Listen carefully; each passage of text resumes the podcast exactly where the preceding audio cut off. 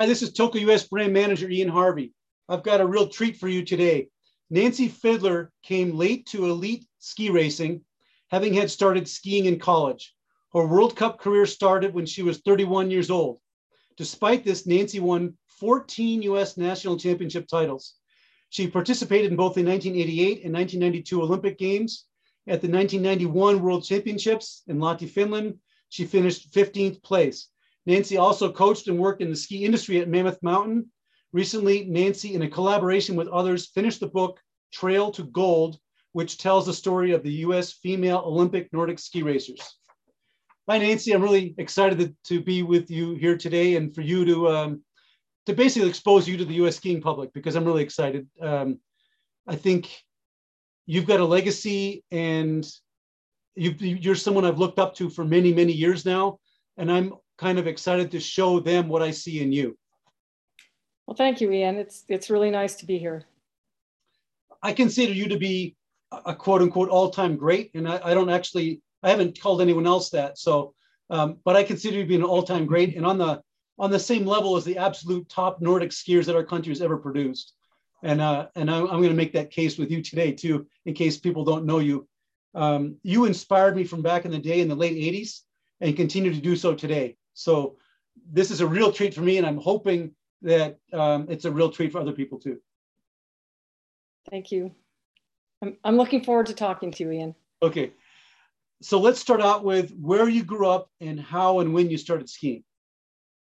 So I grew up, I was born in Schenectady, New York. So that's upstate New York and in ski ski country, but I didn't ski until my family was living in New York State down in Westchester County. So we moved about every four years for my dad's job. So we went from upstate New York to Wisconsin, back to New York, which is where my family decided to begin alpine skiing. So my parents were in their 40s and they hadn't skied. And so we all started together, all the kids and the parents. And we went to some funny little family owned resorts around uh, New York and lower Vermont and New Hampshire. And again, we got really into it. So uh, we did that all during high school. And uh, I went to college. Um, I went to, I finished high school in Weston, Massachusetts, which is kind of ironic since there's Nordic skiing there now and, and there wasn't before, but there were no Nordic ski teams uh, at my high school. I don't even think they had women's cross country running then.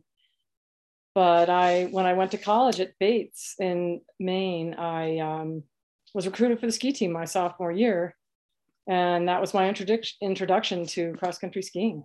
So previous to Bates College and Bob Flynn, who was the coach at the time, you had no, you had never cross country skied before. No, I like I said, we alpine skied and I ice skated. You know, we were we grew up outdoors in the winter. My my fam, I had three brothers, and we did all the winter stuff. But um, it just wasn't available. It wasn't anywhere that I was, and I so it hadn't occurred to me to start it. I was um, in high school a three sport athlete, but I did field hockey. Uh, I was a diver on the swim team, and I was a lacrosse player. So I did three varsity sports, but but skiing, like I said, wasn't available. So yeah, it was my first exposure when they were looking for women to join what was then a Division two uh, team, and Title IX played heavily into that recruiting because they were really they had a men's team, but they were the women's team was maybe a year or two old and they were just looking for anybody. I mean, I, they had to have been looking for warm bodies because I certainly didn't have a resume. I was just somebody who looked maybe strong and outdoorsy. so was this, I'm just guessing around 75, 74 when you started? Uh, yeah, I started at Bates in 74. So it would have been the winter of 75, 76. Cool. And it was right when Bill Koch won his medal. And uh, I was, yeah, so skiing had just kind of, it was just getting more well recognized anyway. And I, you know, small school like Bates, if you wanted to do a sport, for the most part, you you know you could join a team and have some kind of um, experience. So we had a funny little team, and um, Hank Lang was our coach. Oh, and Bob Flynn was. Well, Hank Lang was the Nordic coach, and Bob Flynn was the head ski coach. Okay. So he was kind of in charge of Alpine and Nordic, but he went to the races and stood at the wax table and cheered for us and was a great supporter of of Nordic. But um, yeah, so Hank Hank taught taught me how to ski on a soccer field at Bates. So we got anything else to say about your ski career at Bates and and the circuit? Uh, yeah, well, we were like I said, we were in this Division Two league, which was pretty funky. You know, it was nothing special. I mean, we would go to races, and I sometimes I don't even think they groomed the trail. It was kind of a skied in trail, and um, it was a bunch of the smaller schools. I think you know Colby and Bowdoin were women were part of that, and yeah, Keene State and Plymouth State, uh, Farmington. There were some little schools that were, weren't in the Division One at that point. And Was Johnson State in your league? Yes, Johnson State. Yep, that's how I met Jim Fredericks. Yeah. And uh, yeah, so we had a you know little league, and it wasn't. I it must not have been too competitive because I walked out two weeks after learning how to ski, and I won my first race. And um, that's when I kind of went, oh wow, maybe maybe this is a thing for me. I I know there's aerobic ability in my family, so I I guess I just didn't recognize it until you know I just put a bib on and went. So there was no reason for me to be a winner in terms of technique because I was terrible. So uh, you know I just went out there and went. So um, did my best, but it didn't look good. so my understanding is over those three years that you competed, you didn't lose a single collegiate race. I did not. And I was fortunate in that I was, um, that position allowed me to go to the um, trials to make the AIAW national championships. So I think in 1977 uh, was my first chance to do that. And I qualified to go to the um, the A, it was called AIAW. It wasn't called NCAA back then. And it was our collegiate nationals. And so I qualified to go to Stowe, Vermont and race in those races. And I think, I think I got, mm, I got maybe an eighth place in that. And the next year I qualified again and it was at um, Angel Fire, New Mexico. And I got a, I think a fourth place in that. So yeah, it was pretty cool. And that's, I met a lot of a lot of people I still consider to be very close friends today, um, skiing in college and having those experiences. And it was, I have to say, it was, it was amazing. It was great. And, and like I said, when I'm looking back, it was maybe perfect that I got this start. I had an opportunity to ski and to learn to ski on a team that just, you know, had, there were no expectations and it was um, nothing but fun. It really was. Yeah, but and that's great. But despite the low key atmosphere and the fun element, you're now a Bates legend, and they've honored you. Um, first female Olympian, I think, but you were also undefeated during your collegiate career, which makes you a legend, a Bates legend. And um, and so yeah, you were having fun, and it was low key, but you were incredibly successful and and um, history making. So that's really awesome. Well, Thanks. It, like I said, I wasn't aware of any of that when it was going down, but um, you know, for me, it was just having the opportunity. I wouldn't. I might. You know, today I don't think anybody could possibly pull that off. So I feel very fortunate. So I have a question for you, and this is because I grew up in Carlisle, which is right next to, real close to Weston. Um, when you went home for Christmas, where did you ski? You know, like during the holidays, you went home sometimes, I imagine. Did you ski during the winter? Okay, so yeah, we you mean for like Christmas break, right? Um, yeah, I mean, was there anywhere that you skied? I, I, there was a place in Carlisle that we skied called Tolles Field. It was um, just skied in. There were no tracks, but we skied them in. And on any given weekend, you'd find a few, I don't know, four or five hundred people there just skiing around this field and these woods near the Johnstones. If you heard of the Johnstone family, they they kind of pioneered that whole thing. Just amazing. Never, Never heard of it. In fact, um, our family had a little cottage on uh, Lake Sunapee in southern New Hampshire. So I would go home for Christmas, and then our team would always have a camp at our our family's cottage. So we would men's and women's team would all, it's tiny little place, cram in there and make meals together and go training over in, um, it's a little funny little place in Grantham. I forget what East, I forget what they call it, but uh, little Nordic Center over there. And that's where I trained in vacation. And then my family moved when I was uh, midway through college. They moved to Connecticut. So I never skied at home. That wasn't something I did. I would go somewhere else and ski. Hmm. Okay. So after you graduated from Bates, probably in 1979, I'm thinking? 78. 78, as an English major. um, you were hoping to make the 1980 Olympic team. Where did you live and train between when you graduated and the Olympics, a year and a half approximately later, the Olympic trials? Okay, so I, yes, I was told by a few people that I should try and keep up my skiing after college. And they're, you know, the national team system was they they didn't have much of a system. There was a, you know, was Allison and Koki and a few notables of that caliber. And then there was kind of there that was an A team and there was probably a B team, and there were a bunch of us who didn't really have any designation. But in the national rankings, you know, we were ranked, you know, after the top 10. We were all, I think I was ranked 12th that year. And we didn't have um, really much of a system. I think we were told if we could get ourselves to a training camp, we could go. And I did go to a spring camp in 78, right before I graduated um, in Grand Targhee.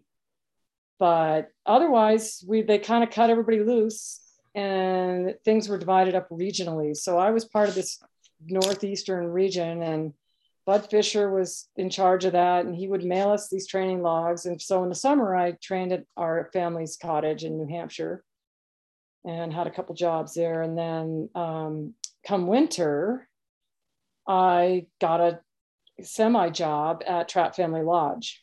So a friend of mine and I decided that we needed to just live where we could ski. And so we had a deal from then director Ned Gillette. Um, and he uh, was, of course, you know, his own, he was an icon, right? He was his own legend.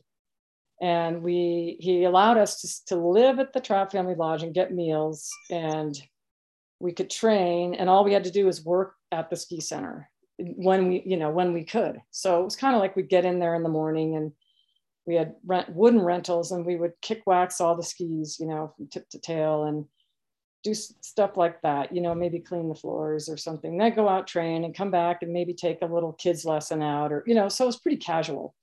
So we trained that winter and went to races. And so that winter was the, so that was 78, 79. So that was the pre-Olympics at Placid.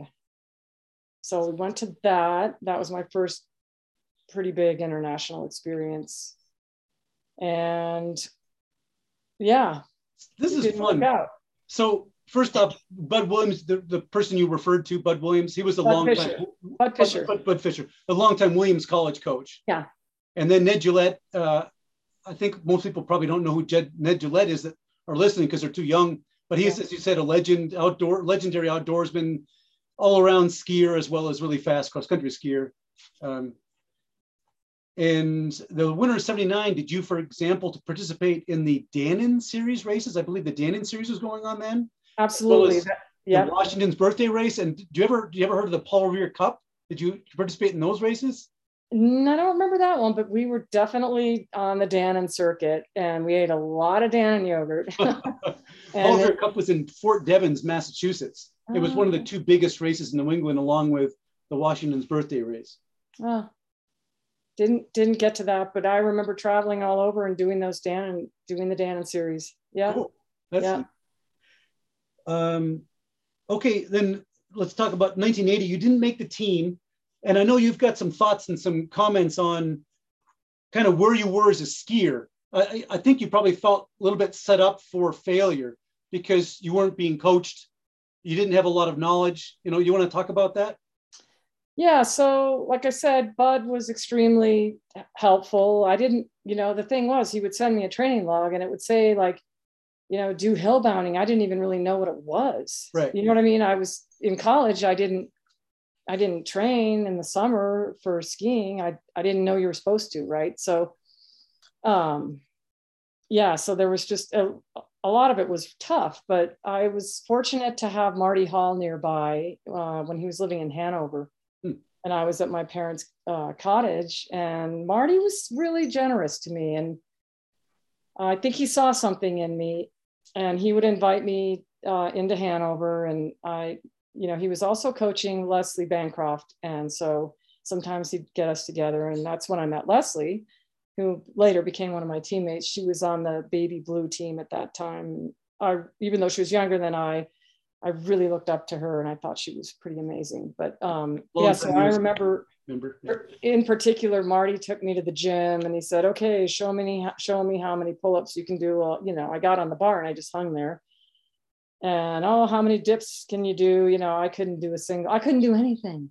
So i felt like wow you know i didn't know you were supposed to be able to do all this stuff. So i went back and i told my dad and i said gosh you know i need to do this. And he built me a little outdoor gym. And it was it was sweet. Yeah it was really nice so, to show his support. And i started doing a little bit of training. But i didn't feel good about myself. I didn't have any technique and and we were left on our own. I mean we would go to these races and there was just a bunch of us who were kind of outsiders but we're really into it and we kind of took care of each other and uh you know we would ask oh what, what what's the wax? So we don't have that or you know we would just wax our own skis and it, we didn't expect to get support and so i guess i didn't have I didn't have really much confidence going into anything. And at that point, I'd skied for what, four or five years. And there was really no reason for me to be making an Olympic team yeah. in 1980. so after the 1980 Olympics, you pretty much stopped skiing and you moved out west? Yeah. So I got really discouraged. We were, I was trying to work at Trapp's again, and it was a winter of no snow. And so we were having a hard time training. I think we went up to Mount St. Anne, you know, and did some training and racing up there. And I, I kind of just, I was not stoked. So I thought, well, maybe this isn't for me. And, and I moved with my friend Janet Kellum.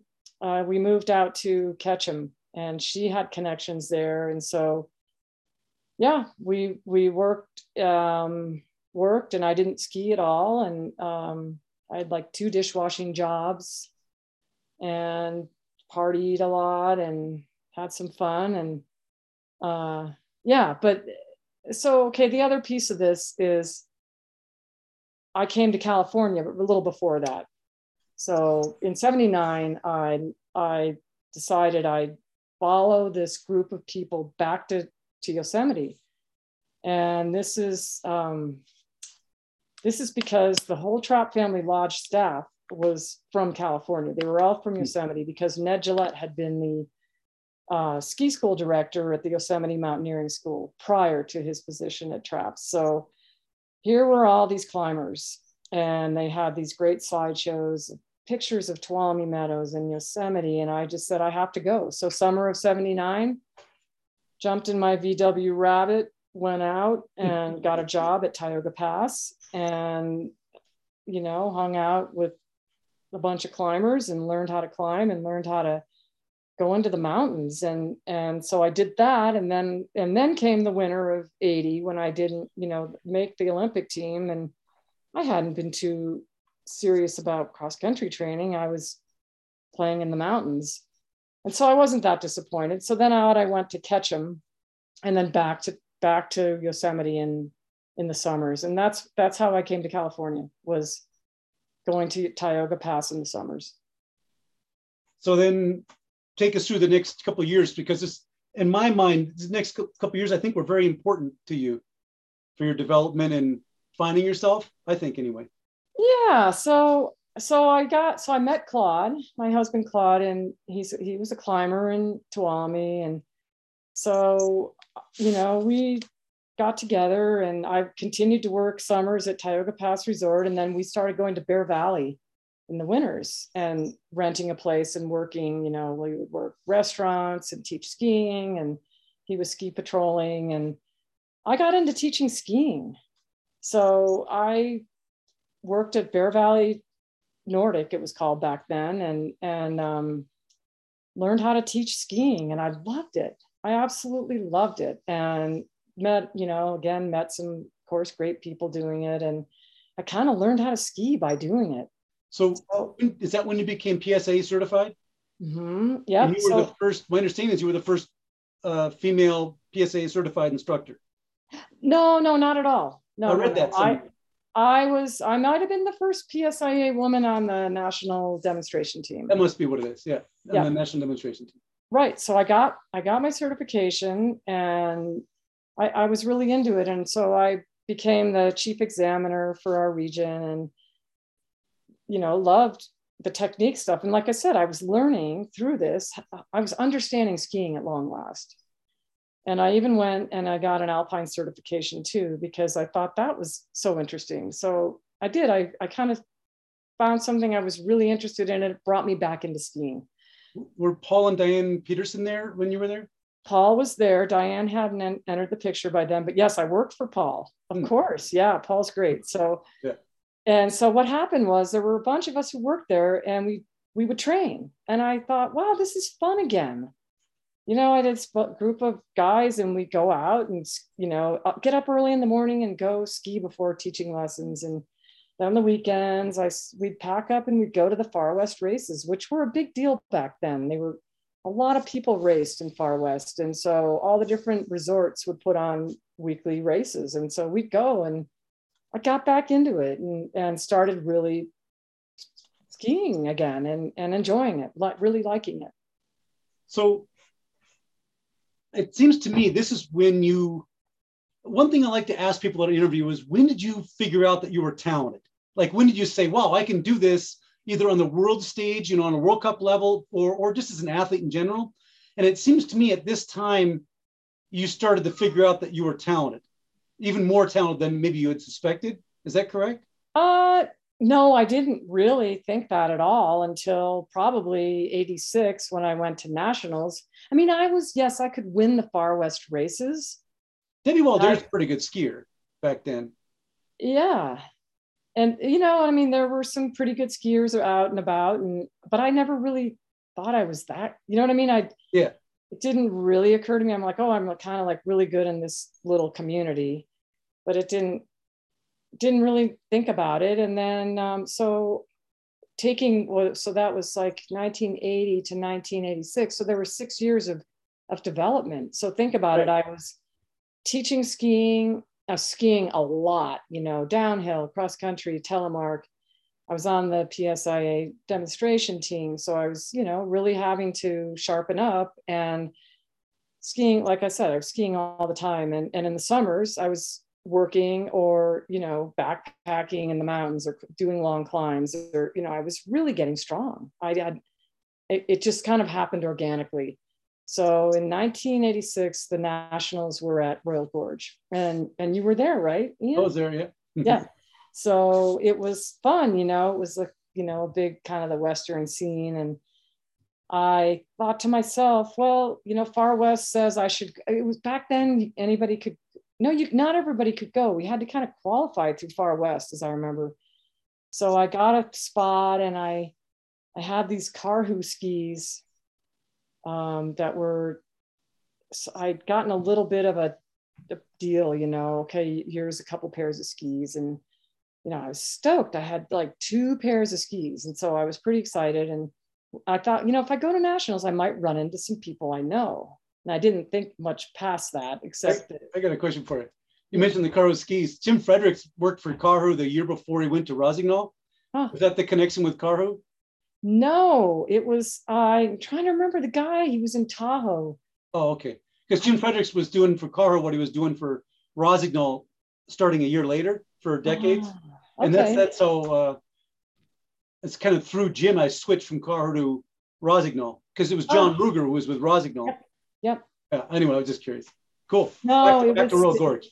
yeah so so i went and i thought well i'll run into some old friends here and i'm going to just go i'm going to get killed but at that point i was so, just so happy in my i was just happy at who you know with who i was and and and i was skiing again and i was no expectations. And so I think the first race was a 20K skate. Oh, yeah, they were skating. So that year was only skating. And I taught myself to skate basically. And that winter, I remember in 85, that fall, they had a race at West Yellowstone. And I was like, wow, skating. And I went in it and I was like, ooh, I'm really bad. You know, I finished in the 30s or 40s or whatever. And it's like, okay, I got to go home, learn how to skate. And then it was all skating that next spring in Royal Gorge. And I kind of had it figured out. And I got a seventh place in the 20K. And I thought, mm, that's pretty good. You know, maybe, you know, I kind of thought it was a mistake. You know, I thought there was a mistake on the results. And and that's when I met Torbjorn. So Torbjorn Carlson was the women's coach then, and women's national team coach. Yeah. Yep.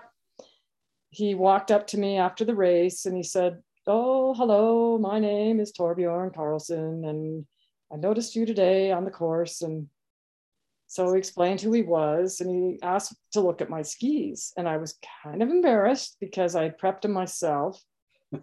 and he said, oh, you know, he kind of looked at him. I could see the dismay. And he said, I'd like to take your skis home and wax them for the, the 5K. I said, Oh, okay. You know, I was kind of worried that I might not see them again, you know, like maybe forget them or something. But there he was, and there were my skis. And so I skied into a third place in that race, and he took them again.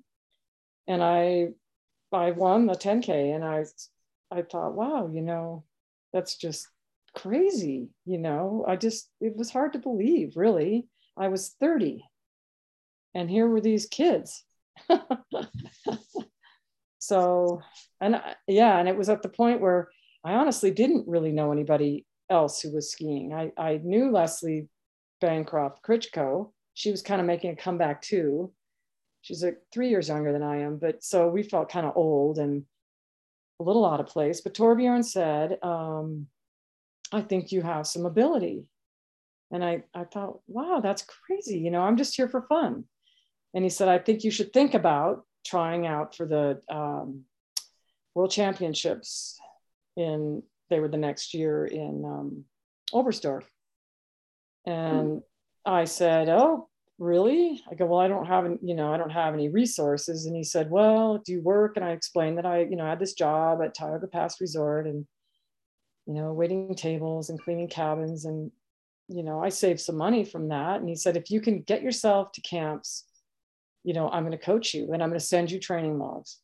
So I'm training plans and you turn in your logs to me.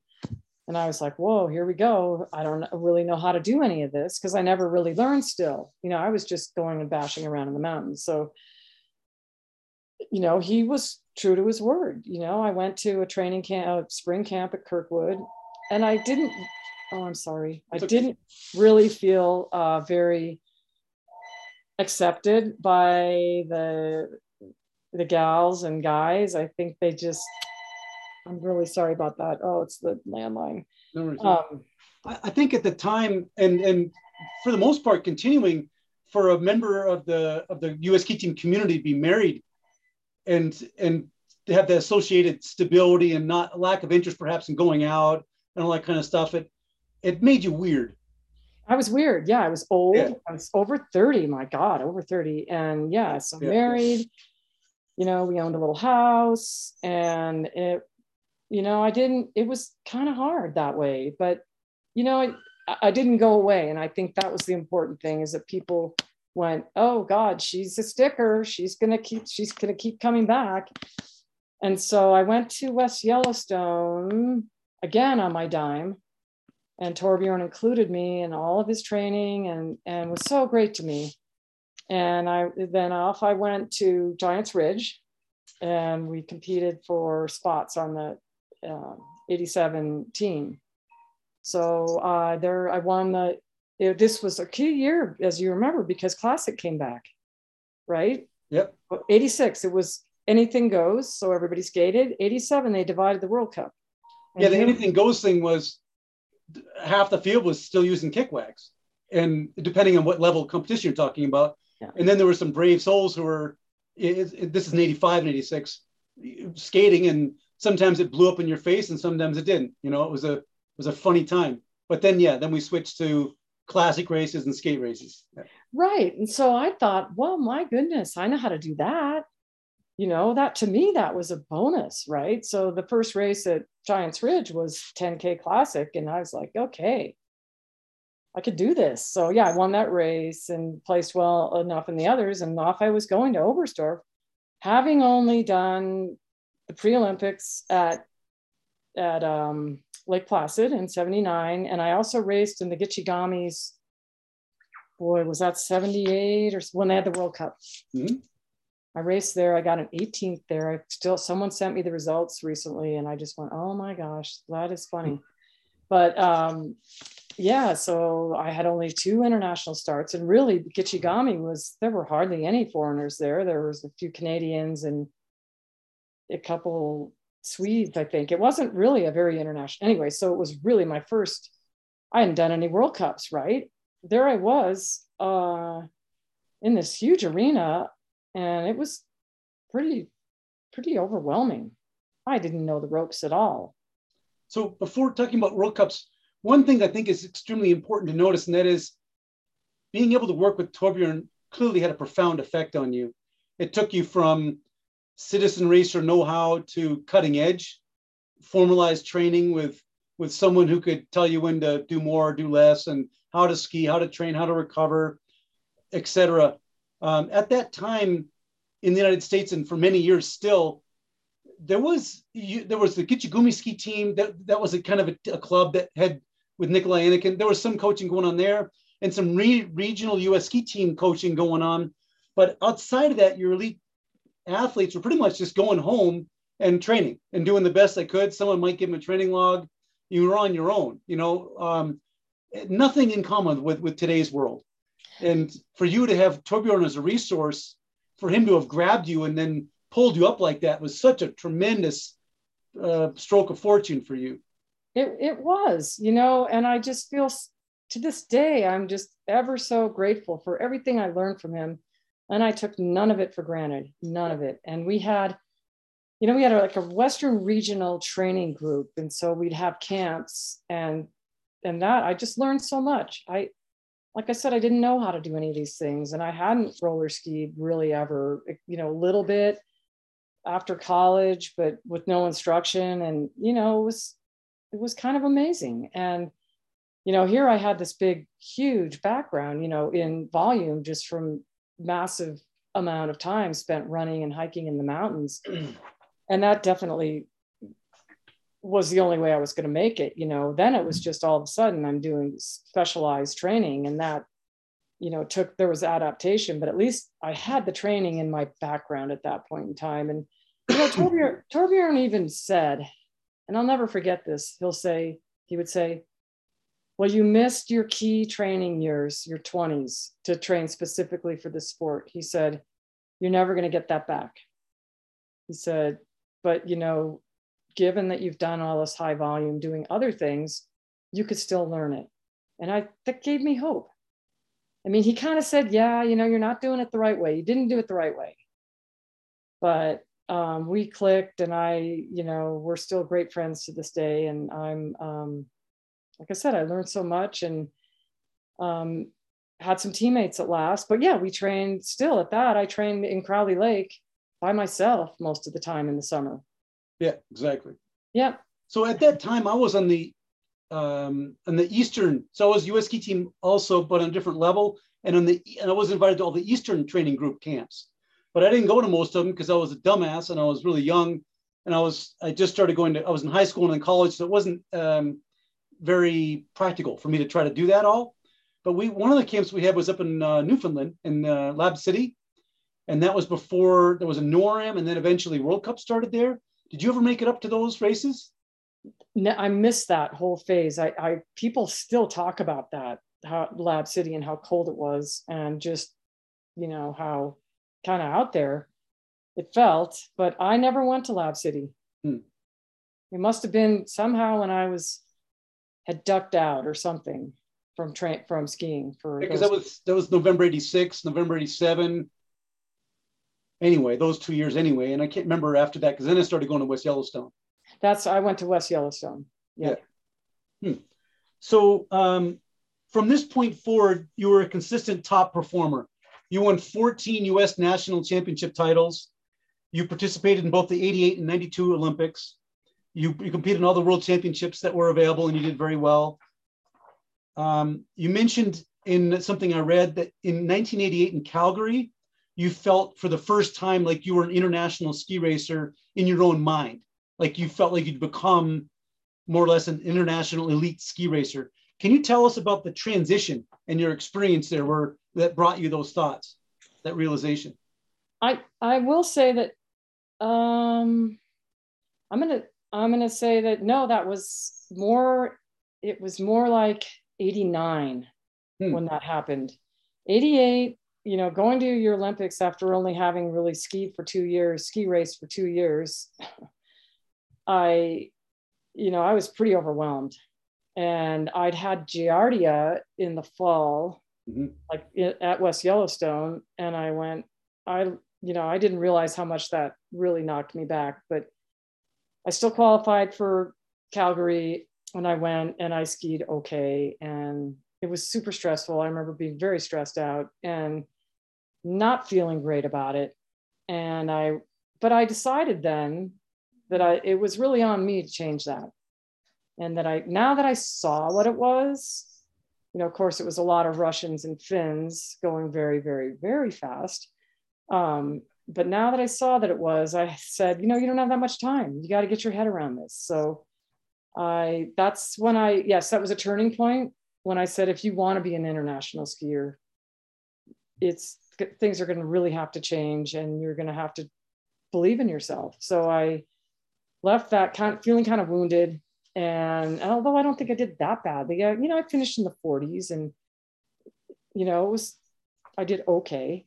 And, and then I went 89, I went to Lahti for the world championships and I astoundingly had, you know, I think I had three top 20s there. So I was, you know, very pleased. And, and I felt like I had taken things into my own hands and, you know, watched a lot of videos. And I just said, you gotta, you've got to um, do this. No one can do this for you. So I, I felt that's when I went, yeah, I can compete with these girls. And I had a funny experience there that I was just, when I was thinking about this interview, I, I was thinking back to being there. And I don't know if people realize, but at that point in time, the World Cup points were only assigned to the top 15 places. So it was really hard to, to win those points. And we hadn't won any points in years and years. So when I got my 15th there, um, you know, it was a big deal. I got one point.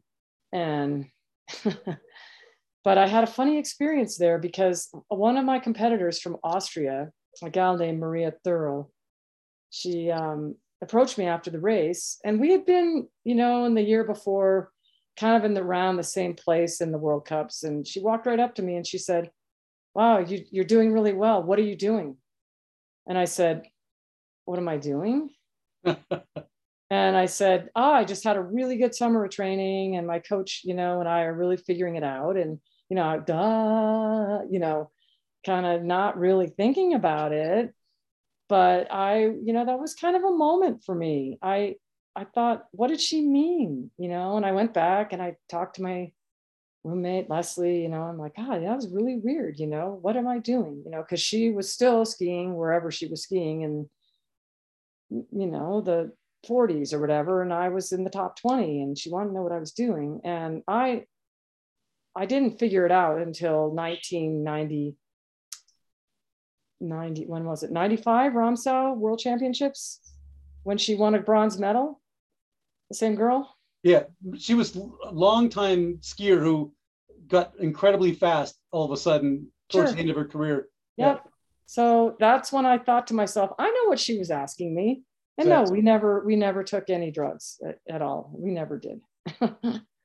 But yeah that was a really exciting time for me yeah, you were 15th in the 15K Classic and 19th in the 30K. Mm-hmm. Incredible results, uh, especially. Let me say, it's not only what you did in Lahti, but you were also quite consistent, not only in Lahti, but that whole number of years, you were quite consistent in your performances. But um, one thing that people don't realize is how rampant doping was at the time. And I don't I don't want to take a total left turn to from your timeline, but just to just to qualify it, like Torbjorn, your coach at the time, estimated that 70 to 80 percent of the field was doped. And um, I competed at the time too, and I've got my own perspective, and I think it was more like 80 to 90 percent of the field that doped.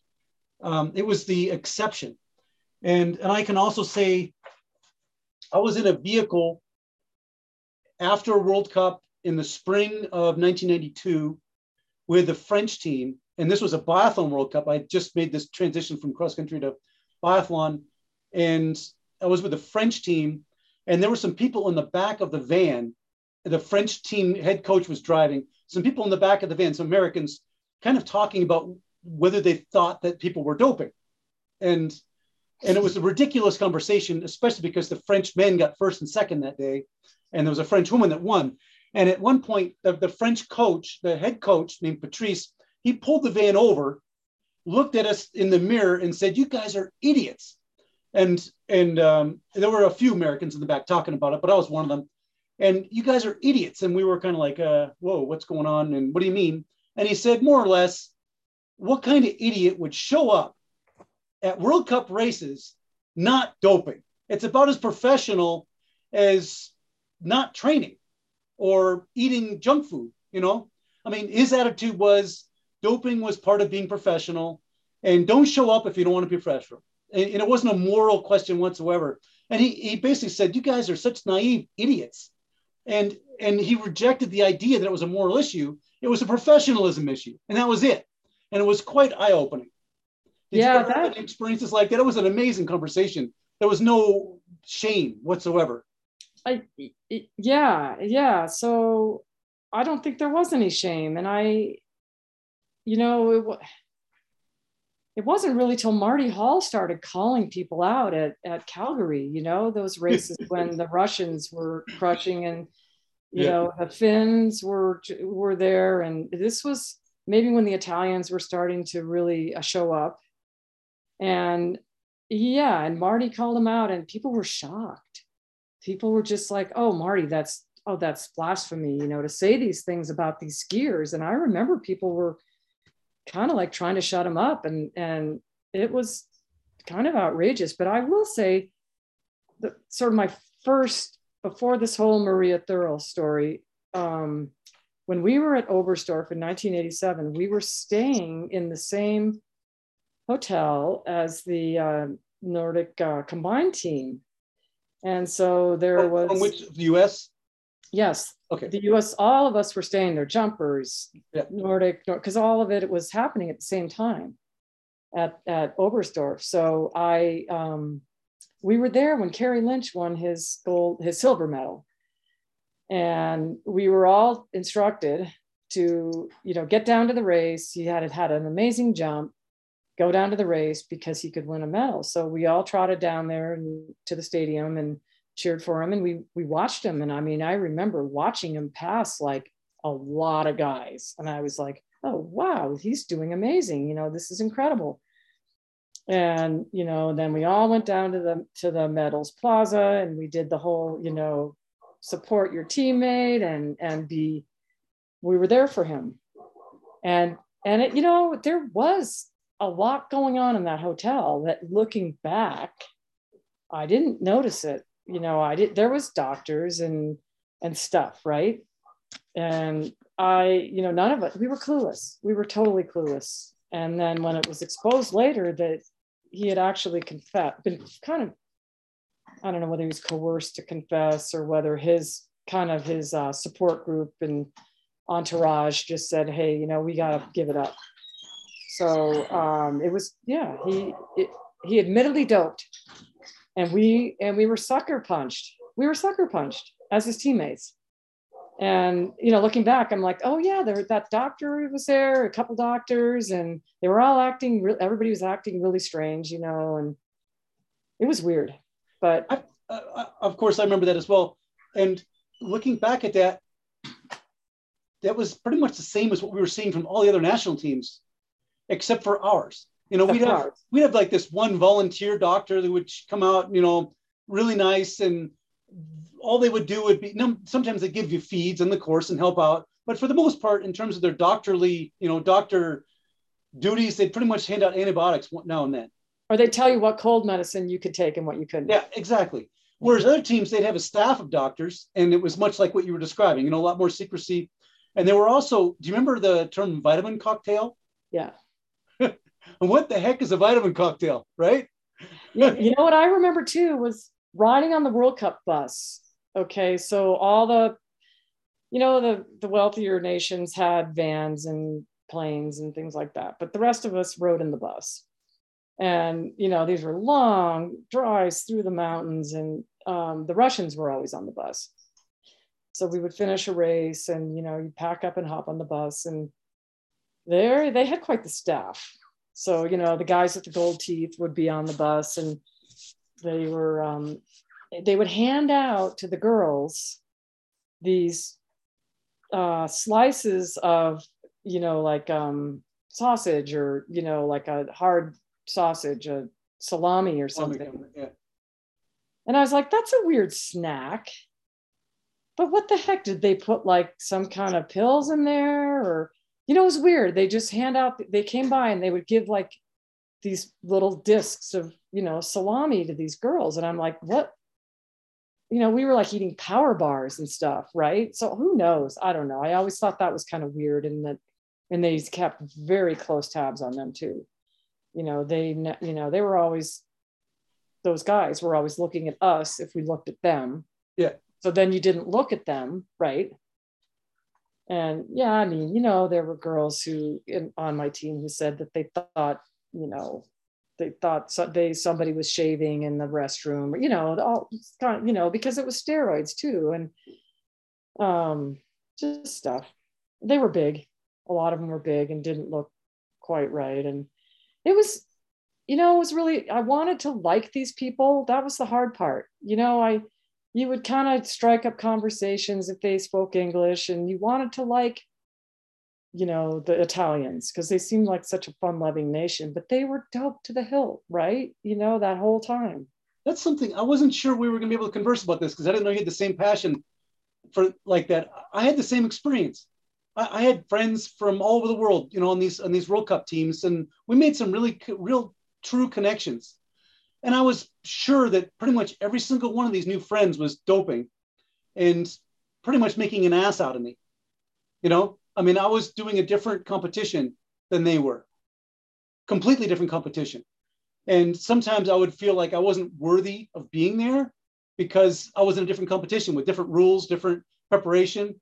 But um, it was an interesting experience to be in because I really didn't think I never have felt that it was a moral issue for them. There were some great people, really interesting, super people, and and some of them are friends for life. Um, but by no means were any of them cl- uh, clean. and I don't think, but I don't think they, like you said, I don't think the ones who were doing it, I'm not sure that everybody was. You know, I just, I'm not sure, but the ones that I were, am sure about, you know, I am pretty sure, but you know, they didn't think they were doing anything wrong. I think, I think they, you know, like you said, it was just what they were told if you want to do this and you want to be a professional and you want to you know win medals then this is the this is what you do but you know i had an estonian friend who moved to the us um, and he he said that you know of course after the soviet union fell you know all those little countries were on their own but and then he had he struggled. But he said when he was a junior he said yeah they gave him they gave him drugs. And he was like a top he was their top junior skier. And then he went on to ski world cup and he couldn't he said i was so upset because i didn't have it anymore. I didn't have the drugs. He said and they just gave it to us. Said you know vit- like vitamins you know you take these. And you know he didn't he never could he said i couldn't ski in the top 30 and and it was really upsetting for him to be a junior champion and like a world, maybe a world junior champion. And then, you know, we had nothing. You know, the Soviet Union broke apart, and and Estonia didn't have many money, and he quit. You know. yeah. One one thing I always thought was weird was the vitamin cocktail thing. You know, I'd be hanging out with a bunch of European athletes, talking, you know, shooting the breeze, laughing, and a doctor would show up. Everyone kind of shut up and look at him, and then say, he'd be like, "Hey, it's time to get your vitamin cocktails."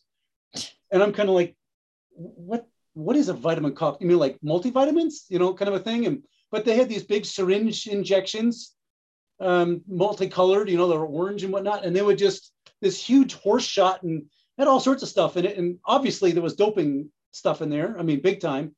And I, um, it was just an odd thing. It was so open, but they just called them vitamin cocktails. I mean, who takes vitamin cocktails now? Nobody talks about vitamin cocktails. No one has syringes and, you know, at least of the of the clean nations. You know, it's not like the yeah. Norwegians are running around taking vitamin cocktails now. You know. No, and we, you know, the thing was, we never saw it. My my team didn't see it, and so we were never we never talked about it because we thought, I think everyone individually thought, well, you don't want to talk smack about someone if you don't really know. Yeah, yeah.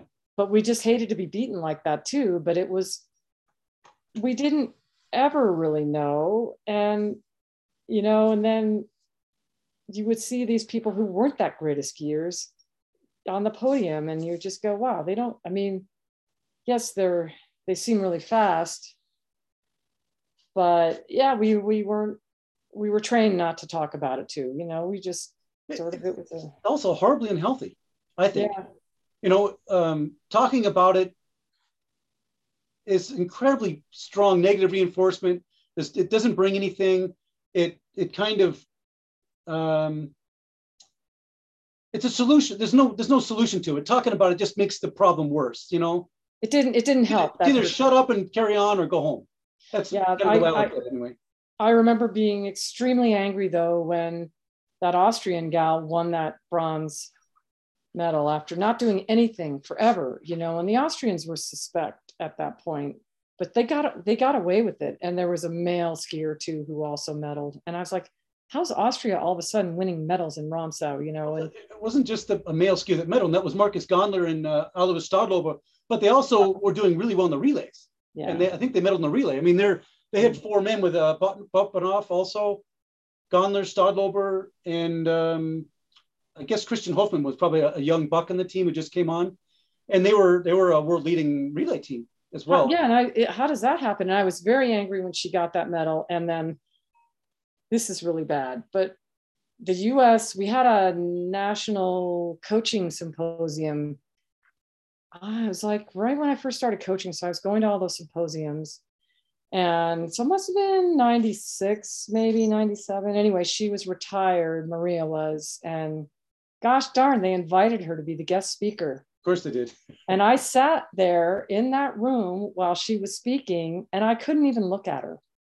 And i just thought to myself i bet you can't look at me either you know? I just it was really hard to take them like wow the us hasn't they they don't you know here they invited a you know a medalist from world championships to come and speak and it, and it was somebody that i knew wasn't legit. So that was very hurtful but that's yeah, about as angry as i got absolutely so let me let me let's switch switch topics and um, move on in your timeline and in your career a little bit.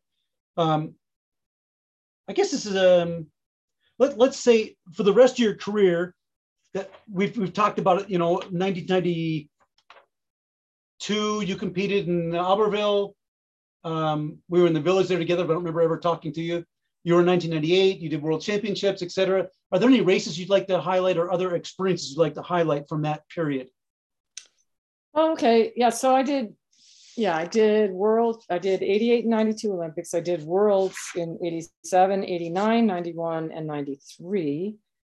And I found that I skied better at world championships than I ever did in Olympics, even though it's really the same format, you know, four skiers from each nation and same list of races. You know, I raced every race at both Olympics and all my world championships, you know, I was, I qualified for that. Well, of course, that caused some strife amongst the team, but they, you know, I earned it and I was capable. So I kept going to the start. You know, I wasn't going to take any starts off.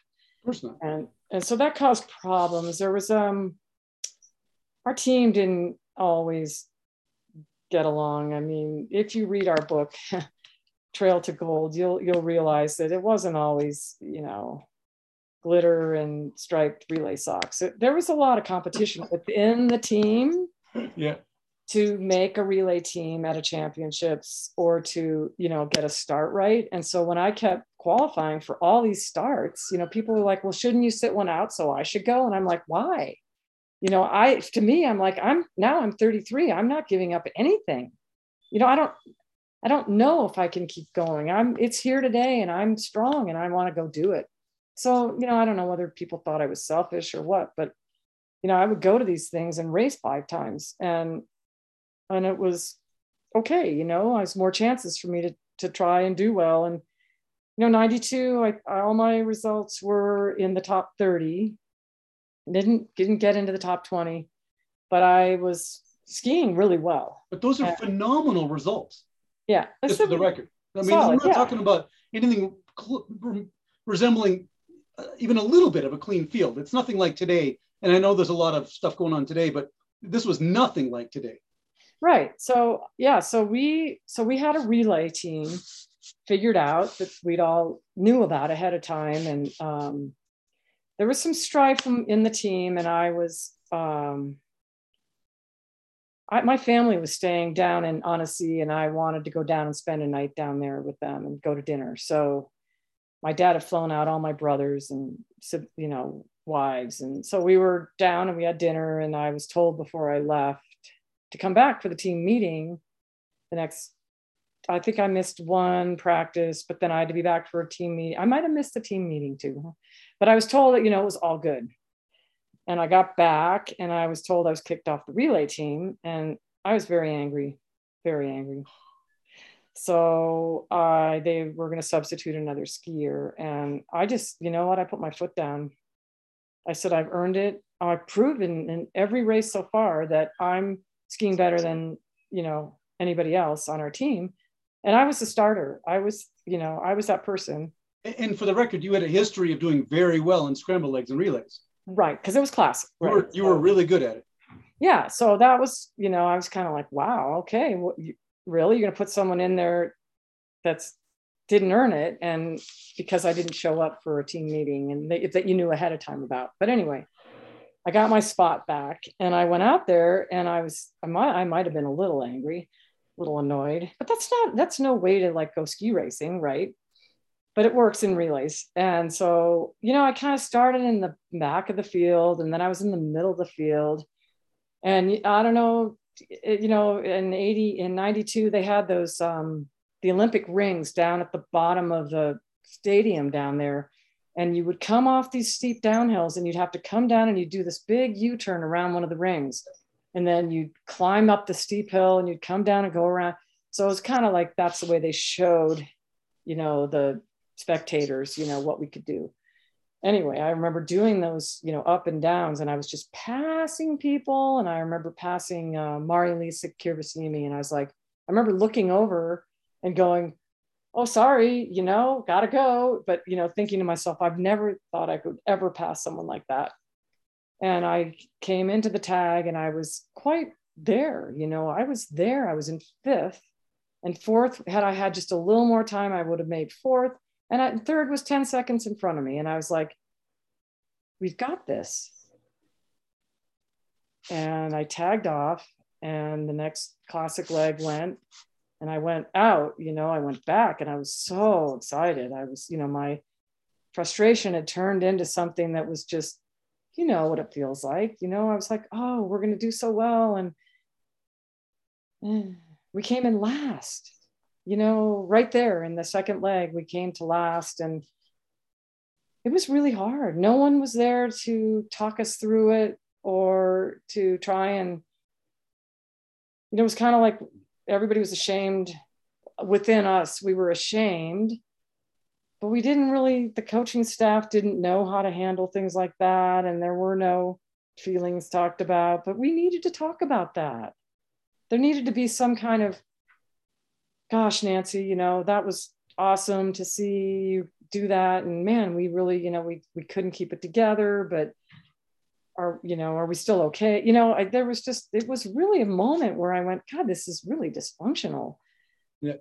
And i i became super frustrated with the politics of ski racing within the US and coaching, you know, coaches were there to service you to do your skis and stuff. But there wasn't like anybody who understood what training or you know Torbjorn wasn't my coach anymore because that whole thing blew up. But he was my cl- my club coach, and I paid him on the side to be my coach. But we had to pretend we were, you know, in that case, I had to pretend I was being coached by someone else, and for political reasons. Huh? For political reasons. For political reasons, and that was really hard. That was very hard to be dedicated to one system of training and then to have to fake it when you were at camps or and there the respect wasn't there you know i didn't feel i had the respect of the national team coach whereas i did have the respect from my from torbjorn and his, and the club program but um it was a really hard time for me 92 and i had qualified to move ahead to uh, the spring world cups off of my results and then i was told oh no everybody's going home and I said, "Oh no, you know, I'm going to pull the book out and show you, you know, the the the rule. Here's the rule. Here's what it is. If you that, you know, and they're like, "No, the team, we don't have any money. There's no money. Everybody's going home." Well, that was terrible. So I went home and I was there wasn't there weren't even there may have been some spring series and I was like, I don't want to do that. I qualified. To, I'm in shape, you know. I, I felt I was 34. I was still, you know, really strong and like, okay, I want to go back. So I, I remember writing a letter to Howard Peterson and really complaining, complaining. I said, I'm supposed to be back there. I missed the whole Spring World Cup. I complained so hard that they sent me to Polar Cup. And um, I went back with Gordon Lang as a coach and got to race because what I needed was more time, more you know, more time in World Cups and, and racing against those kind of people. And it, it was crazy. You know, here I was just on the up and up, and they're like, no, we're all going home. So Polar like, Cup for for the listeners, most people don't know what Polar Cup is. Mm-hmm. It's a it's basically a spring. It's got most of the World Cup competitors in it, and it's super low key. Um, but so it's super competitive races in Scandinavia. Um, after the World Cup season's over, with stellar World Cup fields. With one thing that uh, kind of made it fun for me was the award ceremonies. You get weird stuff like fire extinguishers and lamps and I don't know tables or something. Like you know, what the heck am I going to do with this? You know, um, good money though, great competition, super run events, and just a great opportunity to gain experience banging heads with the best people in the world. Yeah, really. in a really low key um, setting, and there were always like big dinners after, and you would hang out with people. And you know, it was a way. It was really how we, you know, for me, it gave that going back and just being there and having these races. It was like, yeah, this is what they should be doing. We need to be doing this stuff. I, I did two Polar Cup uh, seasons after in the spring, and they were two of the best experiences I've ever had. Because, yeah. um, you know, the races were what every like two out of every three days for 10 days, something like that. And you're traveling and racing and traveling and racing. And and you can try something or you get lucky and you and you either start right in front of a hot shot and you're like, okay, I'm gonna, I'm gonna, I'm just gonna go as hard as I can and stay with the person and black out, you know, kind of a thing. Like you could try whatever you wanted, you know, because you're gonna race again the next day. Or you come through a lap and someone, some all-star like Ova Only, that happened to me once. He came through in a lap and I got to jump in behind him and then stay with him as long as I could.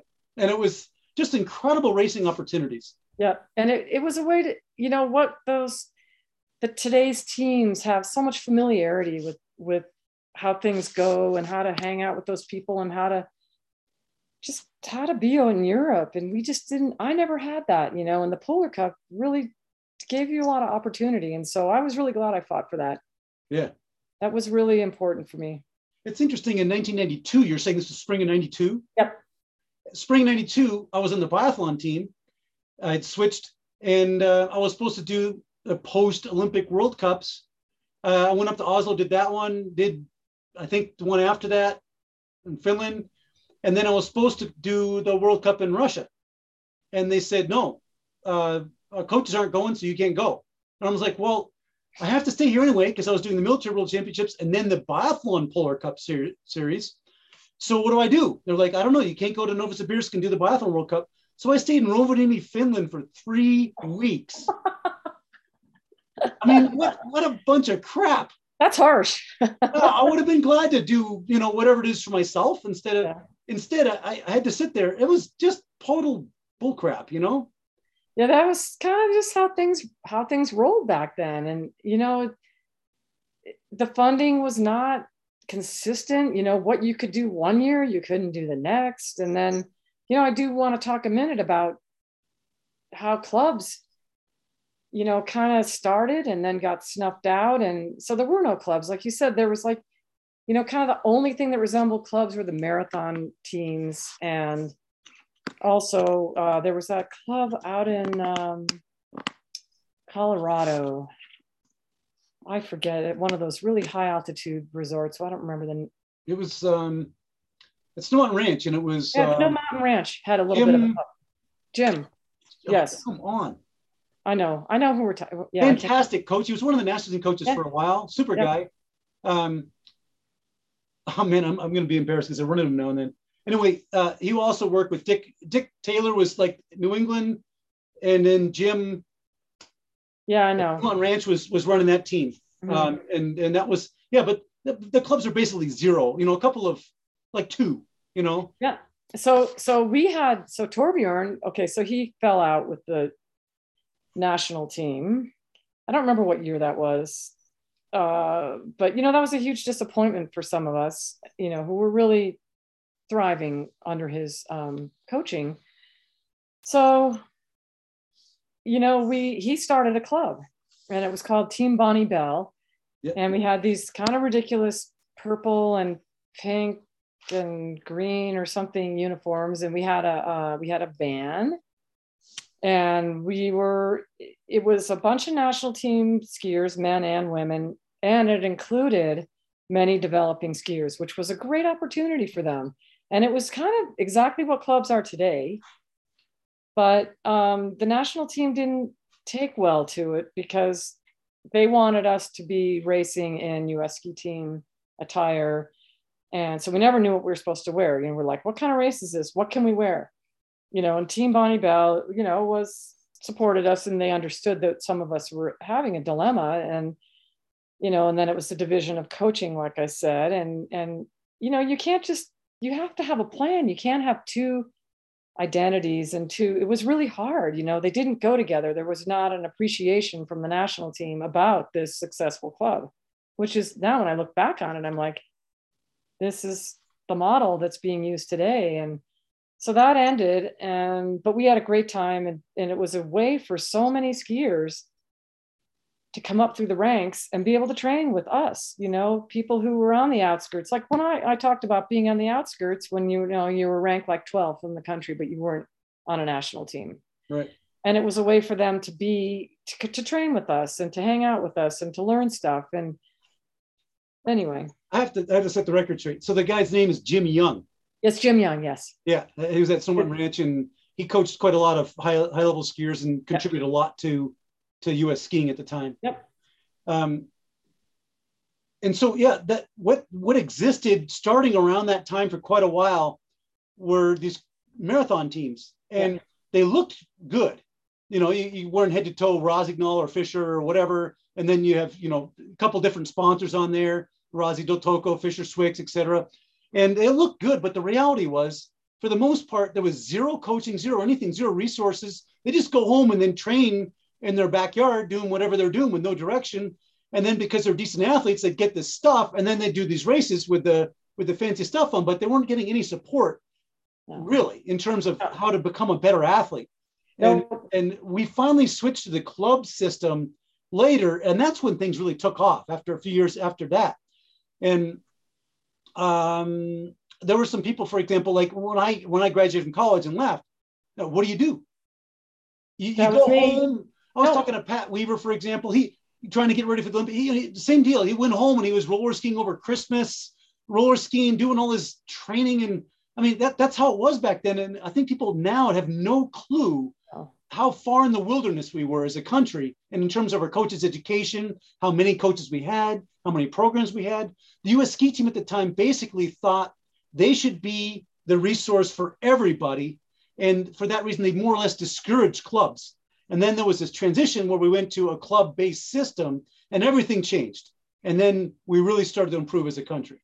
It's absolutely correct. And there's a chapter in our Trail to Gold book about about that uh, that Betsy Betsy Youngman wrote because she was part of all the the factory team thing and then team Bonne Bell and right and, remember um, Bonne Bell right and and then national team also and so she wrote a chapter about about that because I think it's a really important thing for people to understand that you know had I right out of college had had I had a systematic training program what could I have done exactly what could I have done I took 6 or 7 years off and did who knows what I did. I wasn't even really ski racing then. And I, it's a waste of, I, I'm, I, I do not regret the path I took because I got to do the whole ski teaching and, you know, mountaineering. And yeah, I met Claude and I was able to come back to it on my own terms and, and really be ready for it and psyched and realize that it's an, not a you know that there's a timeline here and i'm going to run out of time and i need to do it now. And i think that that helped me.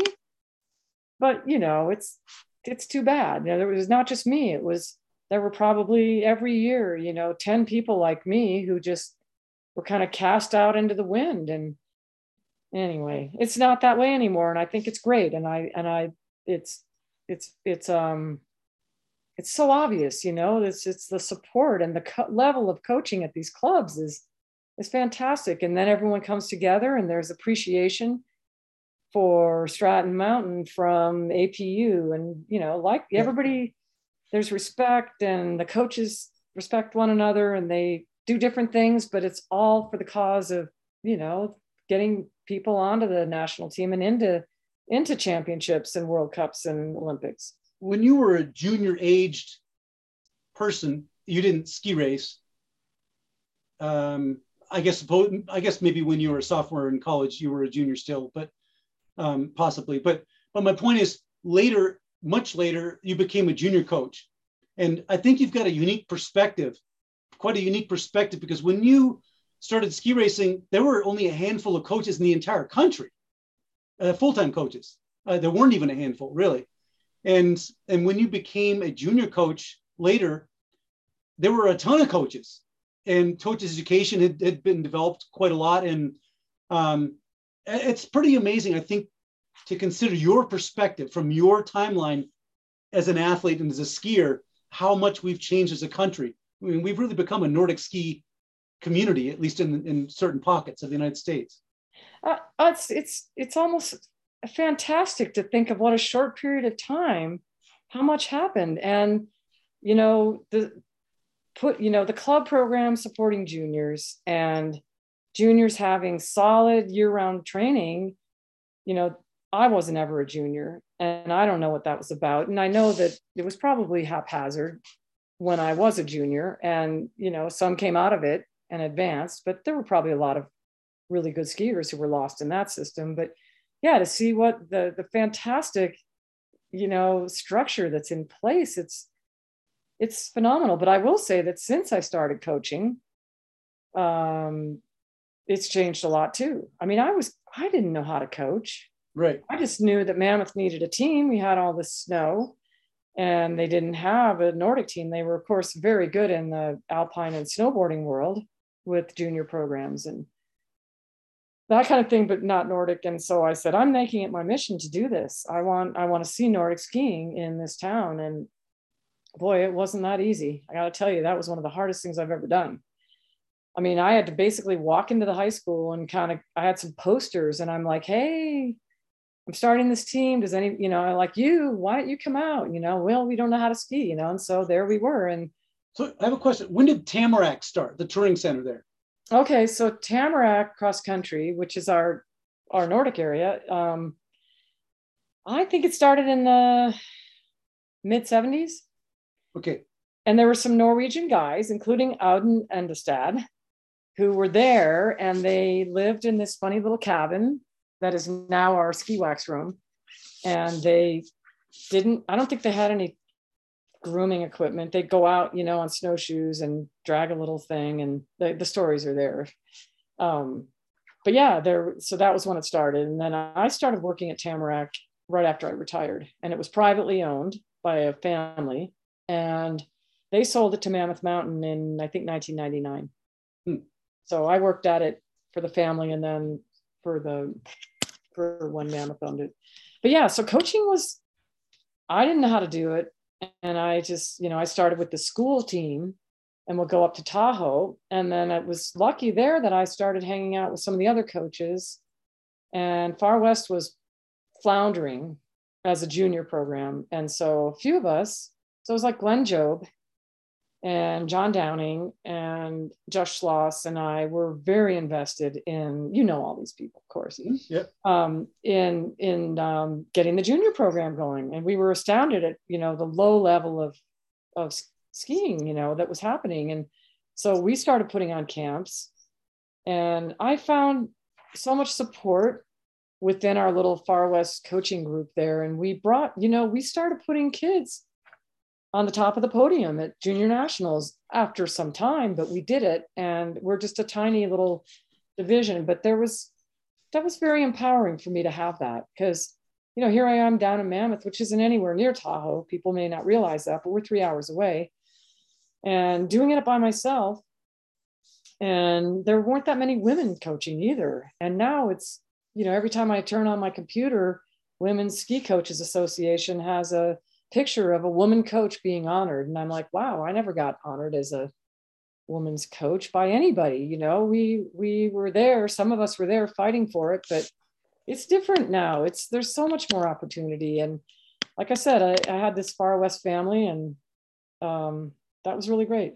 So I, I want to talk to that. I have a question and a comment about that. So I'm happy to and grateful to see such great athletes, such as Laura McCabe, Ingrid Butts, Leslie Hall, Cami Thompson, and now Caitlin Gregg and Liz Stephen, for example, coaching after their successful ski careers. I think that's something that that has been missing, except for in your case. Um, they have so much to offer, and I, like so many others, respect and appreciate them after you retired from ski racing, you started coaching at, at the Mammoth Junior team. In 1983, there were very few female Nordic ski coaches. The only one I can really think of of a major, you know, a major program would be Martha Rockwell, who is mm-hmm. the Dartmouth head women's coach.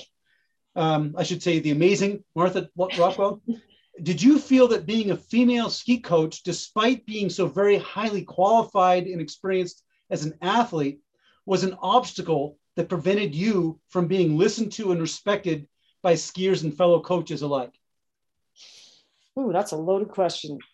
Um, yeah, I felt like outside of my far west support group, you know, we they totally understood what I was bringing to the table and respected that, and we were equals. We were equals.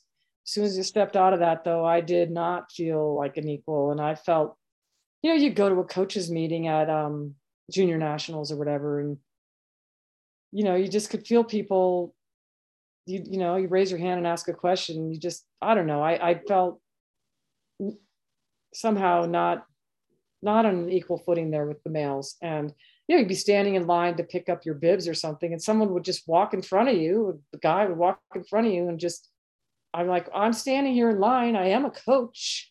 You know, you know, things like that would happen. And I took great comfort in seeing Laura and Leslie at races and you know, of course, I'm, I think what Cami and, you know, has done and, and, you know, um, Becky Flynn, Becky Woods, and, you know, that those are mm-hmm. people, you know, who made it. And I will say that I, I did have some opportunity in the early years after I retired. I would get a notice from the US ski team, you know, these trips are going to Europe, you know, you can apply.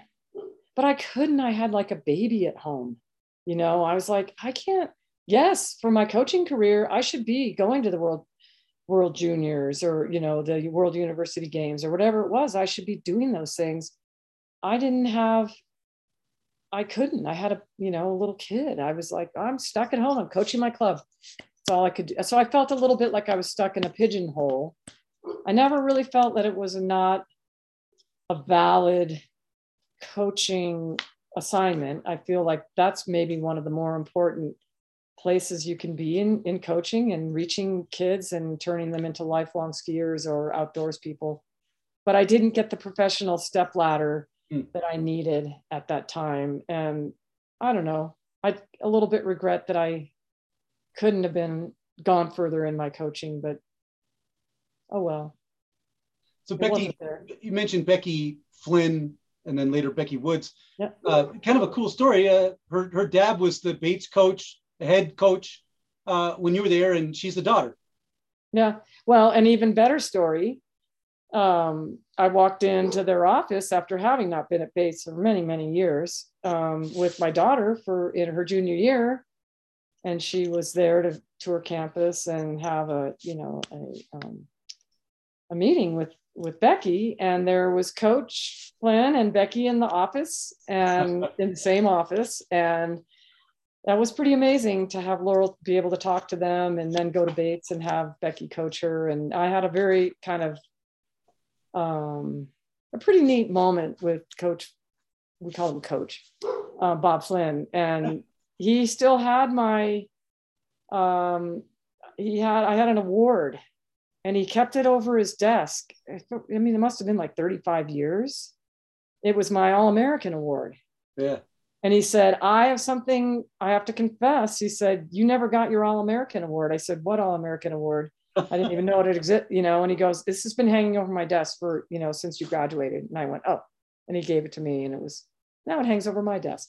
That's pretty cool. so um, there's something I never told you. And um, I don't get to see you very often. And it's not like I ever knew that well, but I always looked up to you very much. And especially once I was on the biathlon World Cup, fighting it out. I mean, I, I, I had a cross country career as well, you know, fighting out there too. But on the biathlon World Cup, fighting it out and trying to find your place and doing as well as you could do, I saw you doing really well, and I made it a point every weekend to check your results. I never told you that, but I always found it really inspiring. And you know, I wasn't checking anyone else's results. I had some friends, of course, all over the place in the cross country team and so on, but I always checked your results, and it was always very inspiring to me how well you did. Do you remember on the TVs back then in Europe, they had this text function? So in the remote control, you can switch from TV to the text. And then it was like this archaic Atari type super yeah, yeah. old thing where you could look up some text and look up news. If I couldn't find a newspaper, whatever hotel I was in, I'd hit the text thing and look up the cross country ski World Cup results and check your results. And I would every oh. week I would check your results, just so you know. Oh, Ian, I didn't um, know that. I know you didn't oh know that, gosh. and I just wanted you to know because um, I've told you when I've seen you now and then um, that you've always been an inspiration to me, but I don't think that you really knew exactly to the point that I'm talking about. I always checked your results. Ian, you was, tell everybody that, I'm sure. No, I've never told anyone that. It's because it wasn't true. Oh. And the real one, there were two reasons I checked your results. One is because it was so amazing how well you were doing and it was exciting. But it was also, I thought somewhere, you know, if you could scratch and claw your way up to those results and, and an incredibly stacked field against you because of doping, maybe I could too. And and it just gave me courage and um, maybe some belief because mm-hmm. you were doing so well. In this day and age, probably would, people would look at your results and say, "What's the big deal?" Exactly. But, but man, you did so well, and I don't think anyone has a clue how truly successful you were. Um, I think your results were comparable to being a regular top five in World Cups. That's just my my two cents. And you know, if someone wants to reject it, that's their problem. But that's how I. That's the reality of the situation. And and um, you were so in, in art as a person, so inspiring to me. And I, I wanted to make sure you knew that for real because I've said it to you before, but I think you probably thought I was not being sincere. And and so I just want you to know that that's oh. something I regularly did. I appreciate that. I, I'm I feel really good about that. I'm glad I could do that for you. so you inspired the heck out of me. That's one person anyway. well, we all have to have somebody who inspires us, right? Yep, absolutely. Um, so let's let's um, change the subject and. Ian, I have to let my dog in, so I'm going to wander. Okay. Yeah, no worries. I'll, I'll figure out what we're going to talk about then. So what I wanted to mention is your World Cup career spanned from when you were 31 to 37 years old, which is correct unheard of. That's really weird. You know, that's really weird. Yeah. Um, and so when you arrived at the World Cup when you were 31, you were an inexperienced rookie on the World Cup, despite being 31. Yeah. You were a, a consistent top performer, But I think most most skiers hitting the World Cup have the attitude, okay, I have the benefit of time. Yeah. I have the benefit of not needing to learn fast. I'll just, you know, every race I'll learn something and and so on. And and it and it kind of gave them a a cavalier maybe uh, approach sometimes where you got plenty of time so you just have fun and kind of figure it out whereas in your case i don't think you've ever given yourself that kind of luxury of patience can you talk about how this affected your attitude and maybe even maybe you were more focused because of knowing that the you had less time to figure things out yeah you know not being a junior i miss that sort of that fun social where you make a bunch of friends and skiing and you know, that kind of sets a tone. And I, so I came into it and like I said, readily, I wasn't accepted very well. And I was an outsider and I think everyone just hoped I'd disappear. And then I just kept skiing well. And what people may not realize now is that we all had to come home and race the national championships, whether, you know, if we were in Europe, nope, you came home, you did that, you went back to Europe. And that's how we made Olympic teams and world championship teams, unless you could pre qualify. But um, it was important that we were there. And anyway, so everything really counted for me. You know, every every one of those national championships meant something. And um, I didn't have the luxury of time. I mean, I was old. I was I was definitely old. And I don't know, I feel like you know, I wasn't there for the social time or the you know, to be with my friends that I grew up with skiing, or, you know, it was like I was there and I was set down in this atmosphere. And I had to, like I said, after 88, I said, you got to figure this out. You know, it's, it's now. And so I was very focused. I was one thing I'm, I'm pretty humble, but I will say one thing I did really well was I could train by myself. And I did a lot of my training here in Crowley Lake and where people had never seen anyone roller ski or you know do any of this stuff and you know there were were not people doing this so i was okay with that i'd take myself out and i i had a bike and i would you know take my bike up somewhere and stash it in the woods at the top of some climb and roll up you know i'd put water along the way and you know i'd drop off water bottles and i'd get up there and then i'd ride the bike you know down the hill and with my roller skis on my back. And, you know, I, I had, if Torbjorn gave me a plan, you know, I took it really, I took every single day really seriously because I just thought, you know, it has to be now. Every day is really important. And I was good at visualizing having like training companions or, wow, I'm at a training camp right now. And, you know, these I'm with World Cup skiers and I'm, you know, doing this workout and they're just ahead of me. So I need to keep up or, you know, I could do that stuff, do the mental part of it. And I, like I said, I didn't shirk the training ever. I, I trained really well and I trained hard. And I know I trained well over the number of hours that I reported because I didn't want Torbjorn to get mad. But um, even so, I trained eight, over 800 hours at times. Oh, that's a lot of hours. Mm-hmm. Uh, so I have a question. Why did you stop competing when you did? Because you had the um, unique opportunity to do Olympics two years later. That's between 92 and 94 is when it switched so that summer and winter Olympics were two years apart. And so that was a unique opportunity. And you were still skiing fast in 1993. I'm curious as to why you stopped instead of giving another shot at the Olympics. Uh, so regret, regret, regret. Oh, sorry. I couldn't even, I never even turned on the TV and watched Lillehammer. So that's how, I, okay, so I came back from that 92, 92, no, 93 season, and I did not have a great, it, I was overtrained because Torbjorn, thinking, you know, big, thinking toward 94, had given me a very large training plan. And you know, I didn't, something happened. I wasn't, I didn't handle it. And I did struggle all that winter. And I went home in the, after the world championships and I, I said, I'm, I'm quitting. So that was in Falun. And I told, called up Torbjorn and I said, I'm, I'm done. I'm finished. And so he let that go.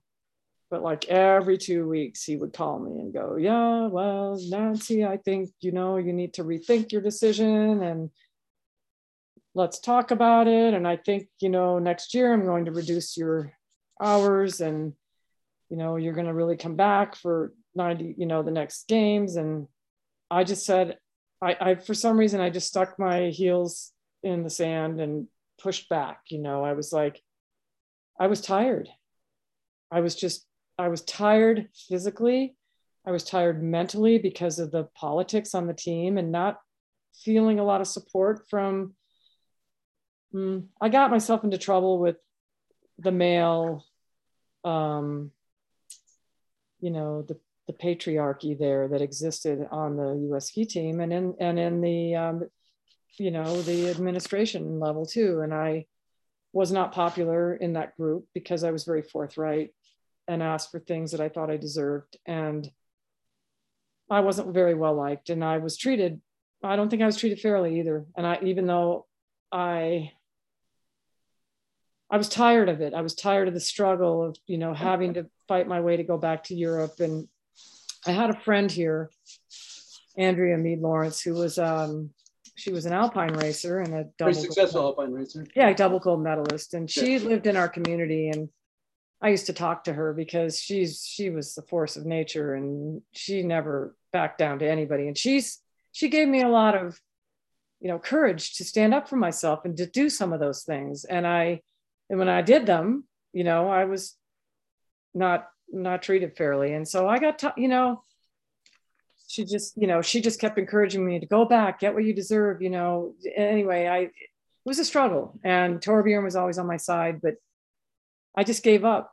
And I was, um, in a way, I'm sorry. And I think had I rest, you know, rested more the next year and taken a lighter schedule, and I probably could have pulled it off. I have, a, I have to live with that. I have a very dangerous question, so uh, you don't have to answer, answer it. But um, speaking generalities, have you ever noticed a you're in a team, and, as, as a member of a team, you want to be a good teammate.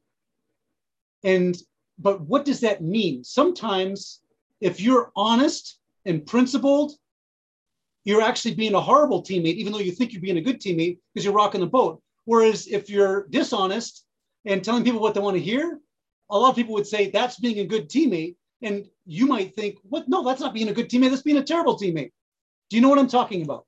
I totally do. that that's I've I've ran into that a lot, and I was definitely too honest and forthright and too pure in wanting to be a true teammate as compared to telling people what they wanted to hear and and like, like smoothing things over and letting things kind of go the way they're going. You know what I mean? There's, I that's a tough I'm with one. you. I'm with you, and I yeah, I feel like I wasn't all that well liked. And um, I did have some solid teammates, and we're still very good friends today. And, you know, I could confide in them. And, but, you know, you did have to play a game.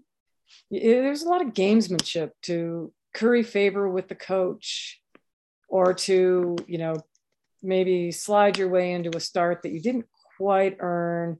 You know, a little bit of Mm, unfortunately, there was a little bit of flirtatiousness that had to happen, or, you know, kind of just brown nosing is a nicer way to say what I thought. I, I didn't realize that you were as bad at this as I was. oh, I was terrible. I was horrible at it. Well, an example would be, for example, let's say you've got your training program from your coach, but you're on on the World Cup and and you're all doing some workouts, and the World Cup coach says, "I want you to do this today." What do you do? My answer would be to be honest and forthright and say, well, you know what?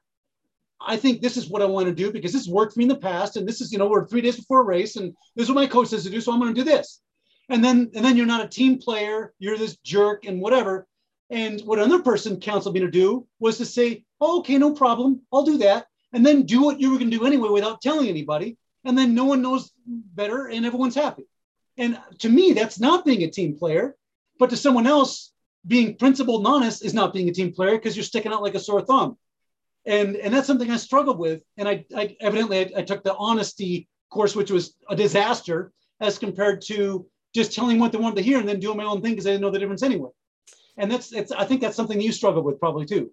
Yeah, it is. And you know, people would play the game and I didn't play the game. And I'm really one thing that's makes me very happy is that that doesn't exist anymore and that people can you know like i say they all come from the different clubs and they go to a training camp and maybe they're not doing the same thing every day but sometimes they are and it's okay and everyone respects that. And i you know we sh- we needed to have that when i was when i was on the team and i think people would have gotten along better and the, there would have been more mutual respect and I, it, read my book. It's all in there. I'm going to. Hmm. so um i guess i want to there's something called the agony hill time trial everyone out west knows what that is especially in you know the intermountain corridor um, but the us ski team there's a hill in salt lake city that the US ski team used for decades and continues to use to evaluate athletes' fitness and preparation. It's basically a sandy, super, super steep uphill with a couple of flats in it. And um, many years ago, I'm thinking about 1992, somewhere around there, you set the women's record. And that record still stands today. They've changed the course somewhat um, and one person did come close to your time, so it's debatable as to you know if the courses were com- comparable over time. But but the reality is, you set an incredible time, and that's that's uh, that's that stood for over 30 years.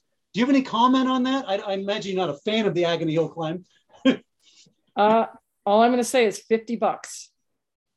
50 bucks. That's what Torbjorn told me that he would give me if I made it below a certain time and I was a poor, I was very poor. We didn't have, I didn't have any money. I, I Ian, it was really sad. You know, yeah. I'm like $50. I can do that hill faster than I ever have. Um, seriously though, I did win 50 bucks from Torbjorn when I got that time. Awesome. But I, it really played into my strengths because I was, um, I was a strong runner and I, I had all this, you know, hiking experience. And that was my, I couldn't win a, I could not win a roller ski time trial on my team ever. I was a terrible roller skier. But that, now that really played into my strengths. So that's how that went. And you know, it's a horrible time. It's a, it's a time trial that you want to, oh, it's, you feel terrible at the top. it's always hot. so tell me about Trail to Gold, your involvement mm. in creating the book and the satisfaction that you get from it. And tell me why this project is so meaningful to you. So, okay, so Trail to Gold, the journey of 53 women skiers just came out um, a month ago or so. And it, it was the uh, brainchild of Matt Whitcomb.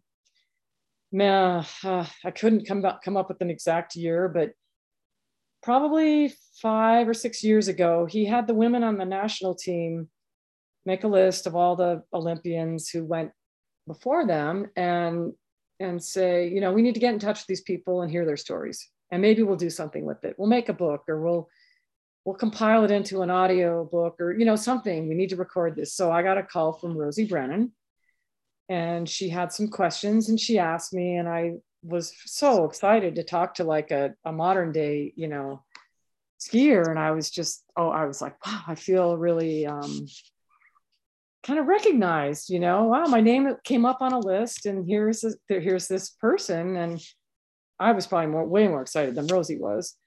And she probably doesn't even remember it. But anyway, so we, we all did this and I think they recorded it and they made a kind of a, an archive of it and then didn't have the time or the bandwidth to do it. You know, they're busy. And, and so it got left. And in the last, it around 2018, um, Allison Owen and Sue Long, Sue Long Weems, um, decided to organize uh, all the women skiers who had done who had been in the Olympics. So they're 53, and they're all still living. And they made um, an organization called U.S. Uh, Nordic Olympic Women, Us Now. Mm-hmm. And they said, "Wow, we're you know we're going to be a group, and we're going to do something." And so we we actually met as a group at Quebec City at the at the 2018 2018 no 2019 uh, World Cup finals. I mean, you know, we all hung out and had a dinner and skied together. You know, it was fun. It was really fun. And there were people I had never met before who'd gone to the Olympics before me and after me. And so, you know, we came up with an award. We give every year we give an award to one of the current women skiers for accomplishment and um, so that was great. And then a little bit later, the next year or so, I don't know whether it was Allison or Sue, the book idea of a book came back up. And so we said, let's take that information and let's run with it. You know, that needs to happen still. So I'm sorry to interrupt, but do you have a light that you can? I guess it's getting really dark. Maybe if I move over here. Oh, too light. Never mind. You need light in front of you so I can okay. so that so it focus better. That's that's good. Yeah. Yeah, but I got to get hmm, away from this window. Or you can face the window. I can face the window. Got it. Oh, I can face the window. That's light. I'm gonna just get in a different chair. Super. Yeah. Okay. So so this project is obviously very personal to you. It's it's uh, that's really good. Um, it's very personal to you. It's not like it's the story of your life, but it's more than that. It's a story of women's progression. It's a story of a of, of the progression of women in society, women in sport, women in cross country skiing. Um, the transition from us being this crappy primitive ski nation to what we are now. There's a whole bunch of different storylines tell, tell me why this is so personal and important to you. Yeah, so you know, we kind of organized it and then we thought, you know, maybe we should just have people write, you know, open it up and just say, if you have stories to tell, please write them down and share them and turn them into this book committee. I wasn't even originally on the book committee, but I became very wrapped up in it because the stories were so interesting. And we felt that the skiers today, you know, the the gold medalists and and their teammates and the people who are having such great success that we look up to, we thought they maybe should be aware of how it was before, and that everybody should be made aware of wow you know this is phenomenal but how did it happen? And and we felt like we were soldiers on the march always but we never got to the destination. And a lot of people, and myself included, feel that we didn't, we felt like failures.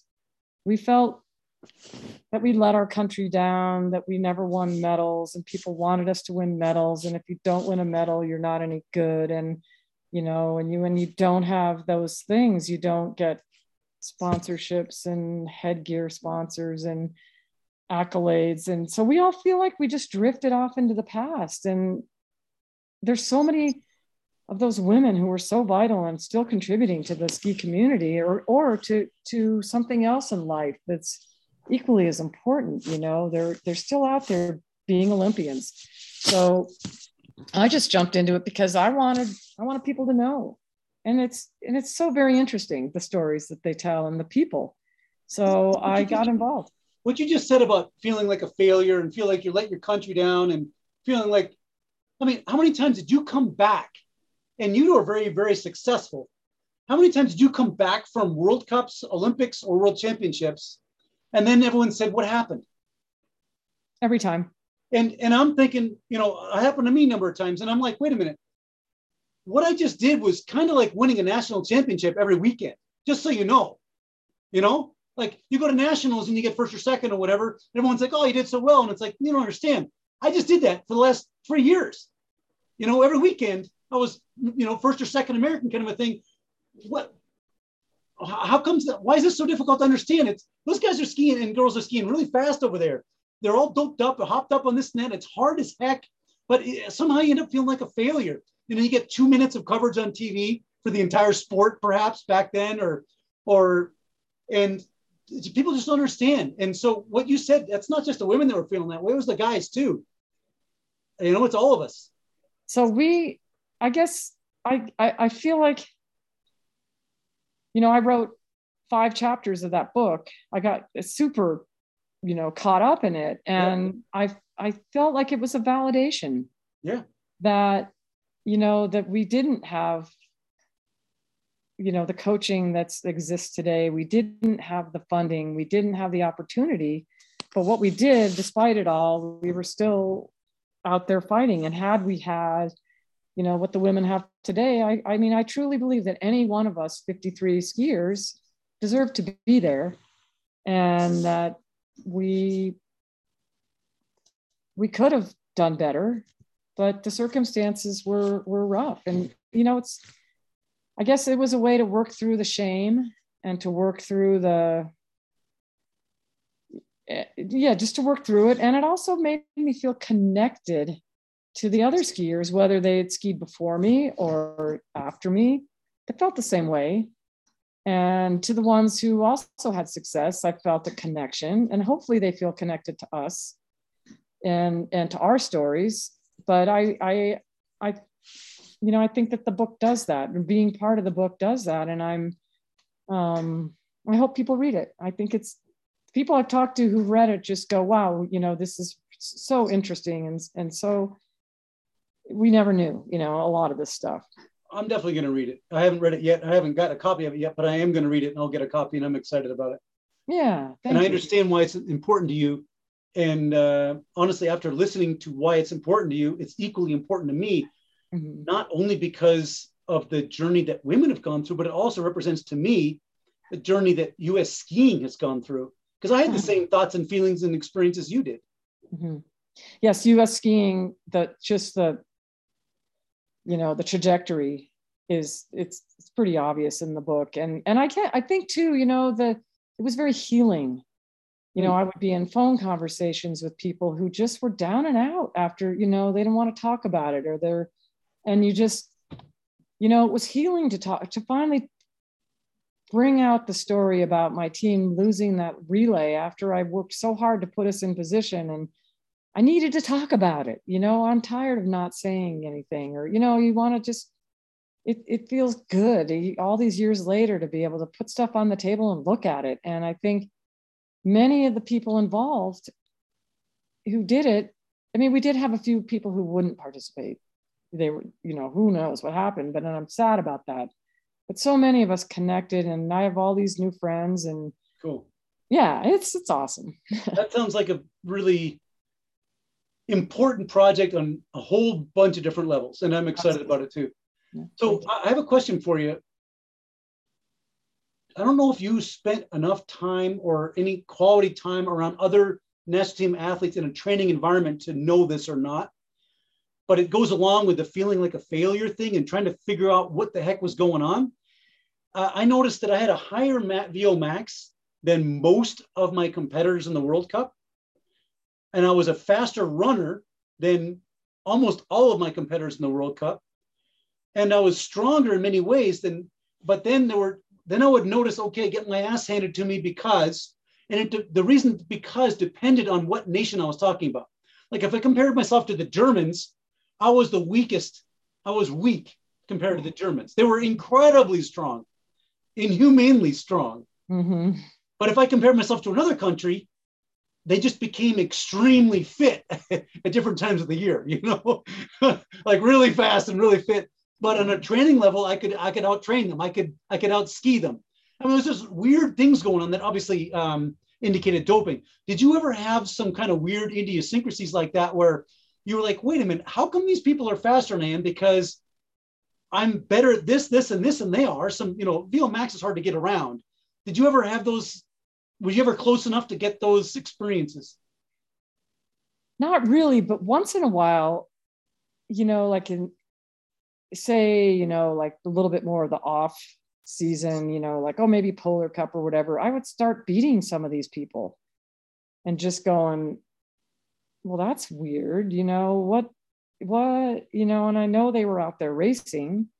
So, you know, it would make you think that they were not whatever their, you know, supplement schedule was, was, you know, maybe they weren't doing it then. And, and so that would be, it kind of kept me going a little bit because I go, okay, if we're both like on a level playing field on this particular day, I'm, I'm there, you know, and, it would be feel good. I mean, that was kind of silly. I felt really trivial about those little victories, but you know, once in a while it would happen. And, you know, some Finns would come over and do our spring series or something. And I'd go, wow, you know, I beat that person every time, you know, over here. And right.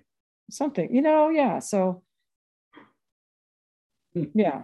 So um I guess if it works for you, I'd like to kind of move on and ask you some questions.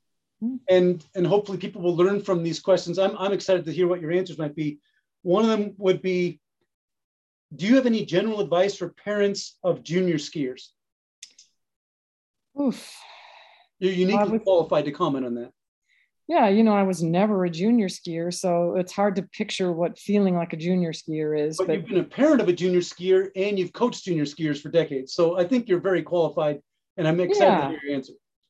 I guess, you know, give your kids the opportunities that they want and need when they're when they're younger so that they when they come to skiing on their own and they choose that as a sport that they really love it. And that they're doing it for the right reason. And i think that you know if you just do skiing that's that's not enough that you have to have a more well-rounded background. And and so having lots of chances to do different things and i know my own daughter did a lot of things before she chose skiing and she really wanted to do it. And that of course made me very happy but she was doing it for the right reasons. So that's one thing.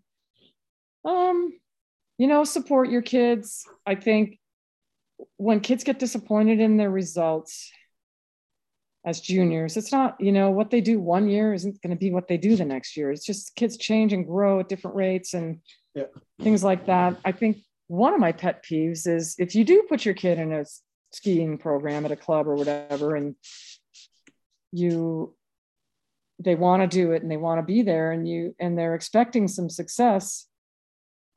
Allow them the opportunity to have that success and let go and let the coaches do the you know handle it you know make some decisions. But also you know i have some kids who get disappointed and I, like, i'm like wow well you know your parents took you on a vacation to this or that and you didn't train for these weeks you know let don't take opportunity away if they want it don't sabotage them. don't sabotage and then be disappointed and then have them be disappointed. So I don't like, yeah. and it's a multi-process, multi-year thing. And I think people yeah. don't realize that. You have to stick with it. Your first point, I hope you don't mind if I rephrase it in a way that I identify with and might help more people to uh, I like to consider I like to say make sure that your kids have ownership. Like skiing should be theirs. Yes. It shouldn't the parent shouldn't be for example, establishing standards, what's success, what's what's failure, you know, what's enough, what's not enough, what they can be satisfied with, how much they should train, how serious they should be or not. I don't I don't think that's the parent's place. I think the parent should be good job, um, try your best or whatever, you know, that kind of stuff and and leave that up for the child to um, establish what their own standards are.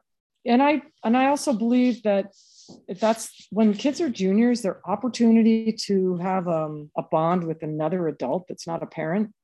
This is really great. And it really helps them. So when they go to college, they don't feel, you know, they feel like, you know, wow, I can go to a professor and after class and ask ask them something and not feel like I don't I can't talk to adults or whatever. It's a chance for them to have that bond. And I used to get so annoyed when I would, you know, send an email to a kid or whatever, and the parent is answering, and I'm like, no, I need the kid to respond to this. This is our, you know, me communicating with the child, and that's a chance for them to, you know, learn how to do that. And so it's it's more it's more than skiing. It's yeah, it's it's letting parents have have allow the kid, child to have their own experience and and take ownership and mentors. Yeah, yeah, absolutely. So here's another question: If you were 18 years old today and had a passion and aptitude for Nordic ski racing, what advice would you give yourself?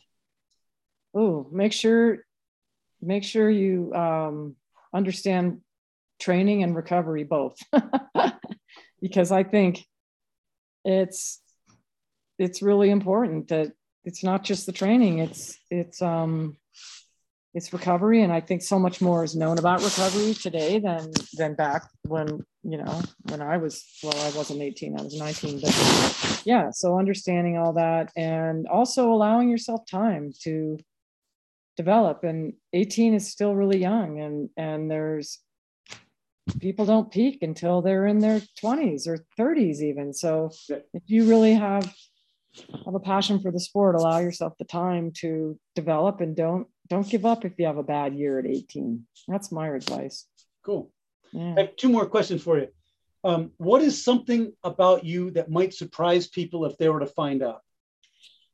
Ooh, well, I'm not very interesting. Yes, um, you are. And that's why I'm honored to ask you this question because you're really interesting and fascinating. Oh, something about me. That might surprise like- people. I like cats. I have three cats and a dog, but I really I like cats. I don't know. I don't know if that's surprising or not, but um, I don't know. I've been in a book club for 30 years, the same book club. So um, I'm a I'm an avid reader, and um, yeah, share that with this group of people, and as well as all of my um, outdoor pursuits. I'm still very much a mountaineer, you know, active in the mountains and all that. But um, people probably don't know that I'm also a bookworm. Yeah. So the mountaineer thing, I know that, of course, and there's nothing surprising about that. That fits Not really. fits the mold, but it's also it's a it's a wonderful thing and something I continue to look up to you for. Your ability to stay active and persevere. And how's your shoulder, by the way? Shoulder, it's it's good enough. It's it's better than exactly. So you had a uh, was it maybe two years ago now, or is it even even three years ago now that you That had like a year. operation? Year and a half rotator Oh, cuff surgery. Yeah. Yeah. It's it's not hundred percent, but it's better than it was before surgery. So Cool. yeah. Um, so last question: Do you have a mantra or philosophy that can be summed up in a few words? If so, can you please tell us and explain? I, I mean, I guess it's, you know, just keep going. I mean, that it, that applies to so many things you do in in your life, and you know, I mean, it sounds really cliched, but it, it is kind of what you know. You run into bumps in the road, and you just have to keep going. Keep your eye on the prize. You know, what what are you trying to do? Where are you trying to go? It's just dumb persistence and that applies to ski racing it applies to well you know when i was writing chapters in that book i was like what am i doing? I'm why did i say i would do this? And i'm like just keep writing just keep you know writing it rereading it keep going. And then you'll you'll come up with something that's that you're proud of. So if, if that's if that's what you do yeah. Cool.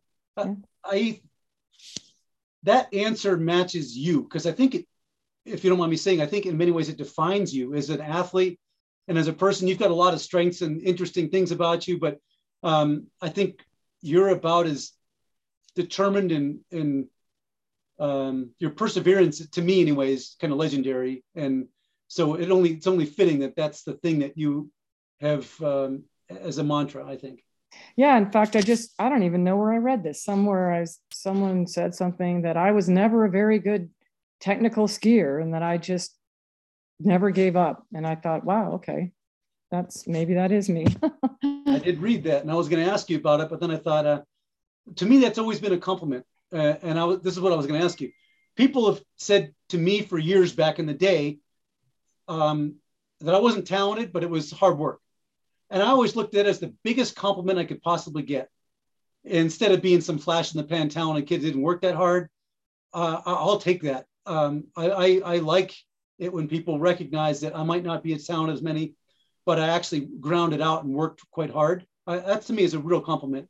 I imagine you feel the same way. i do yeah and i, I recognize that in you too ian Cool, thank you. I, I like that. That's a huge compliment. Someone tells me that I'm talented and I worked really hard to get what I got. I'm like, thank you for noticing. fair enough yeah it is it is something to be proud of Yeah, cool. Um, because that's character and it's determination and it's decisions. Um, talent. You know, I'd love to be more talented, but um, you don't choose to be talented. You choose to develop your talents and you choose to pursue your goals and to make sacrifices and to um, to fight for what you what you what you value. And that's something that that I think we share. And those are great attributes. yeah thank you and i agree Cool. Well, um, is there anything else that is unsaid before we wrap up? No, I mean, this has been really, it's been fun, Ian, talking to you. And I don't, I, no, we've talked about a lot. And thank you for your mention of, of the book. Um, I think, you know, when, if people read that, they'll understand a lot more about the history of, of our sport. And I, you know, like I said, that's, thanks for bringing it up because I'm super proud of that achievement. Cool. You should be. So it's been a real treat for me to be able to have this discussion with you. Two years ago, Pearl, my daughter, and I saw you skiing. I think it was up at Soldier Hollow. And I was so grateful to be able to introduce her to you and to say to her, this is someone that I have looked up to and always looked up to, and is about as great a role model as you could ever find. Um, and I said that to my own daughter. So I can say that to the general public. And I think you know I'm being sincere. Um, if you have the opportunity to get to know Nancy or, or to read about her in her book or to maybe listen to this interview with your kid or whatever, I'd recommend doing it because uh, this is someone I look up to very much and, and appreciate. I hope that this interview will help others make that connection and both learn from you and be inspired by you. And I will look forward to seeing you, Nancy, around hopefully soon. I don't know when that's going to be, but um, I, I'm always turning up somewhere, Ian. Cool. Well, hopefully I'll be turning up too. I hope so. I do. Okay. Thanks again. Thank you, Ian.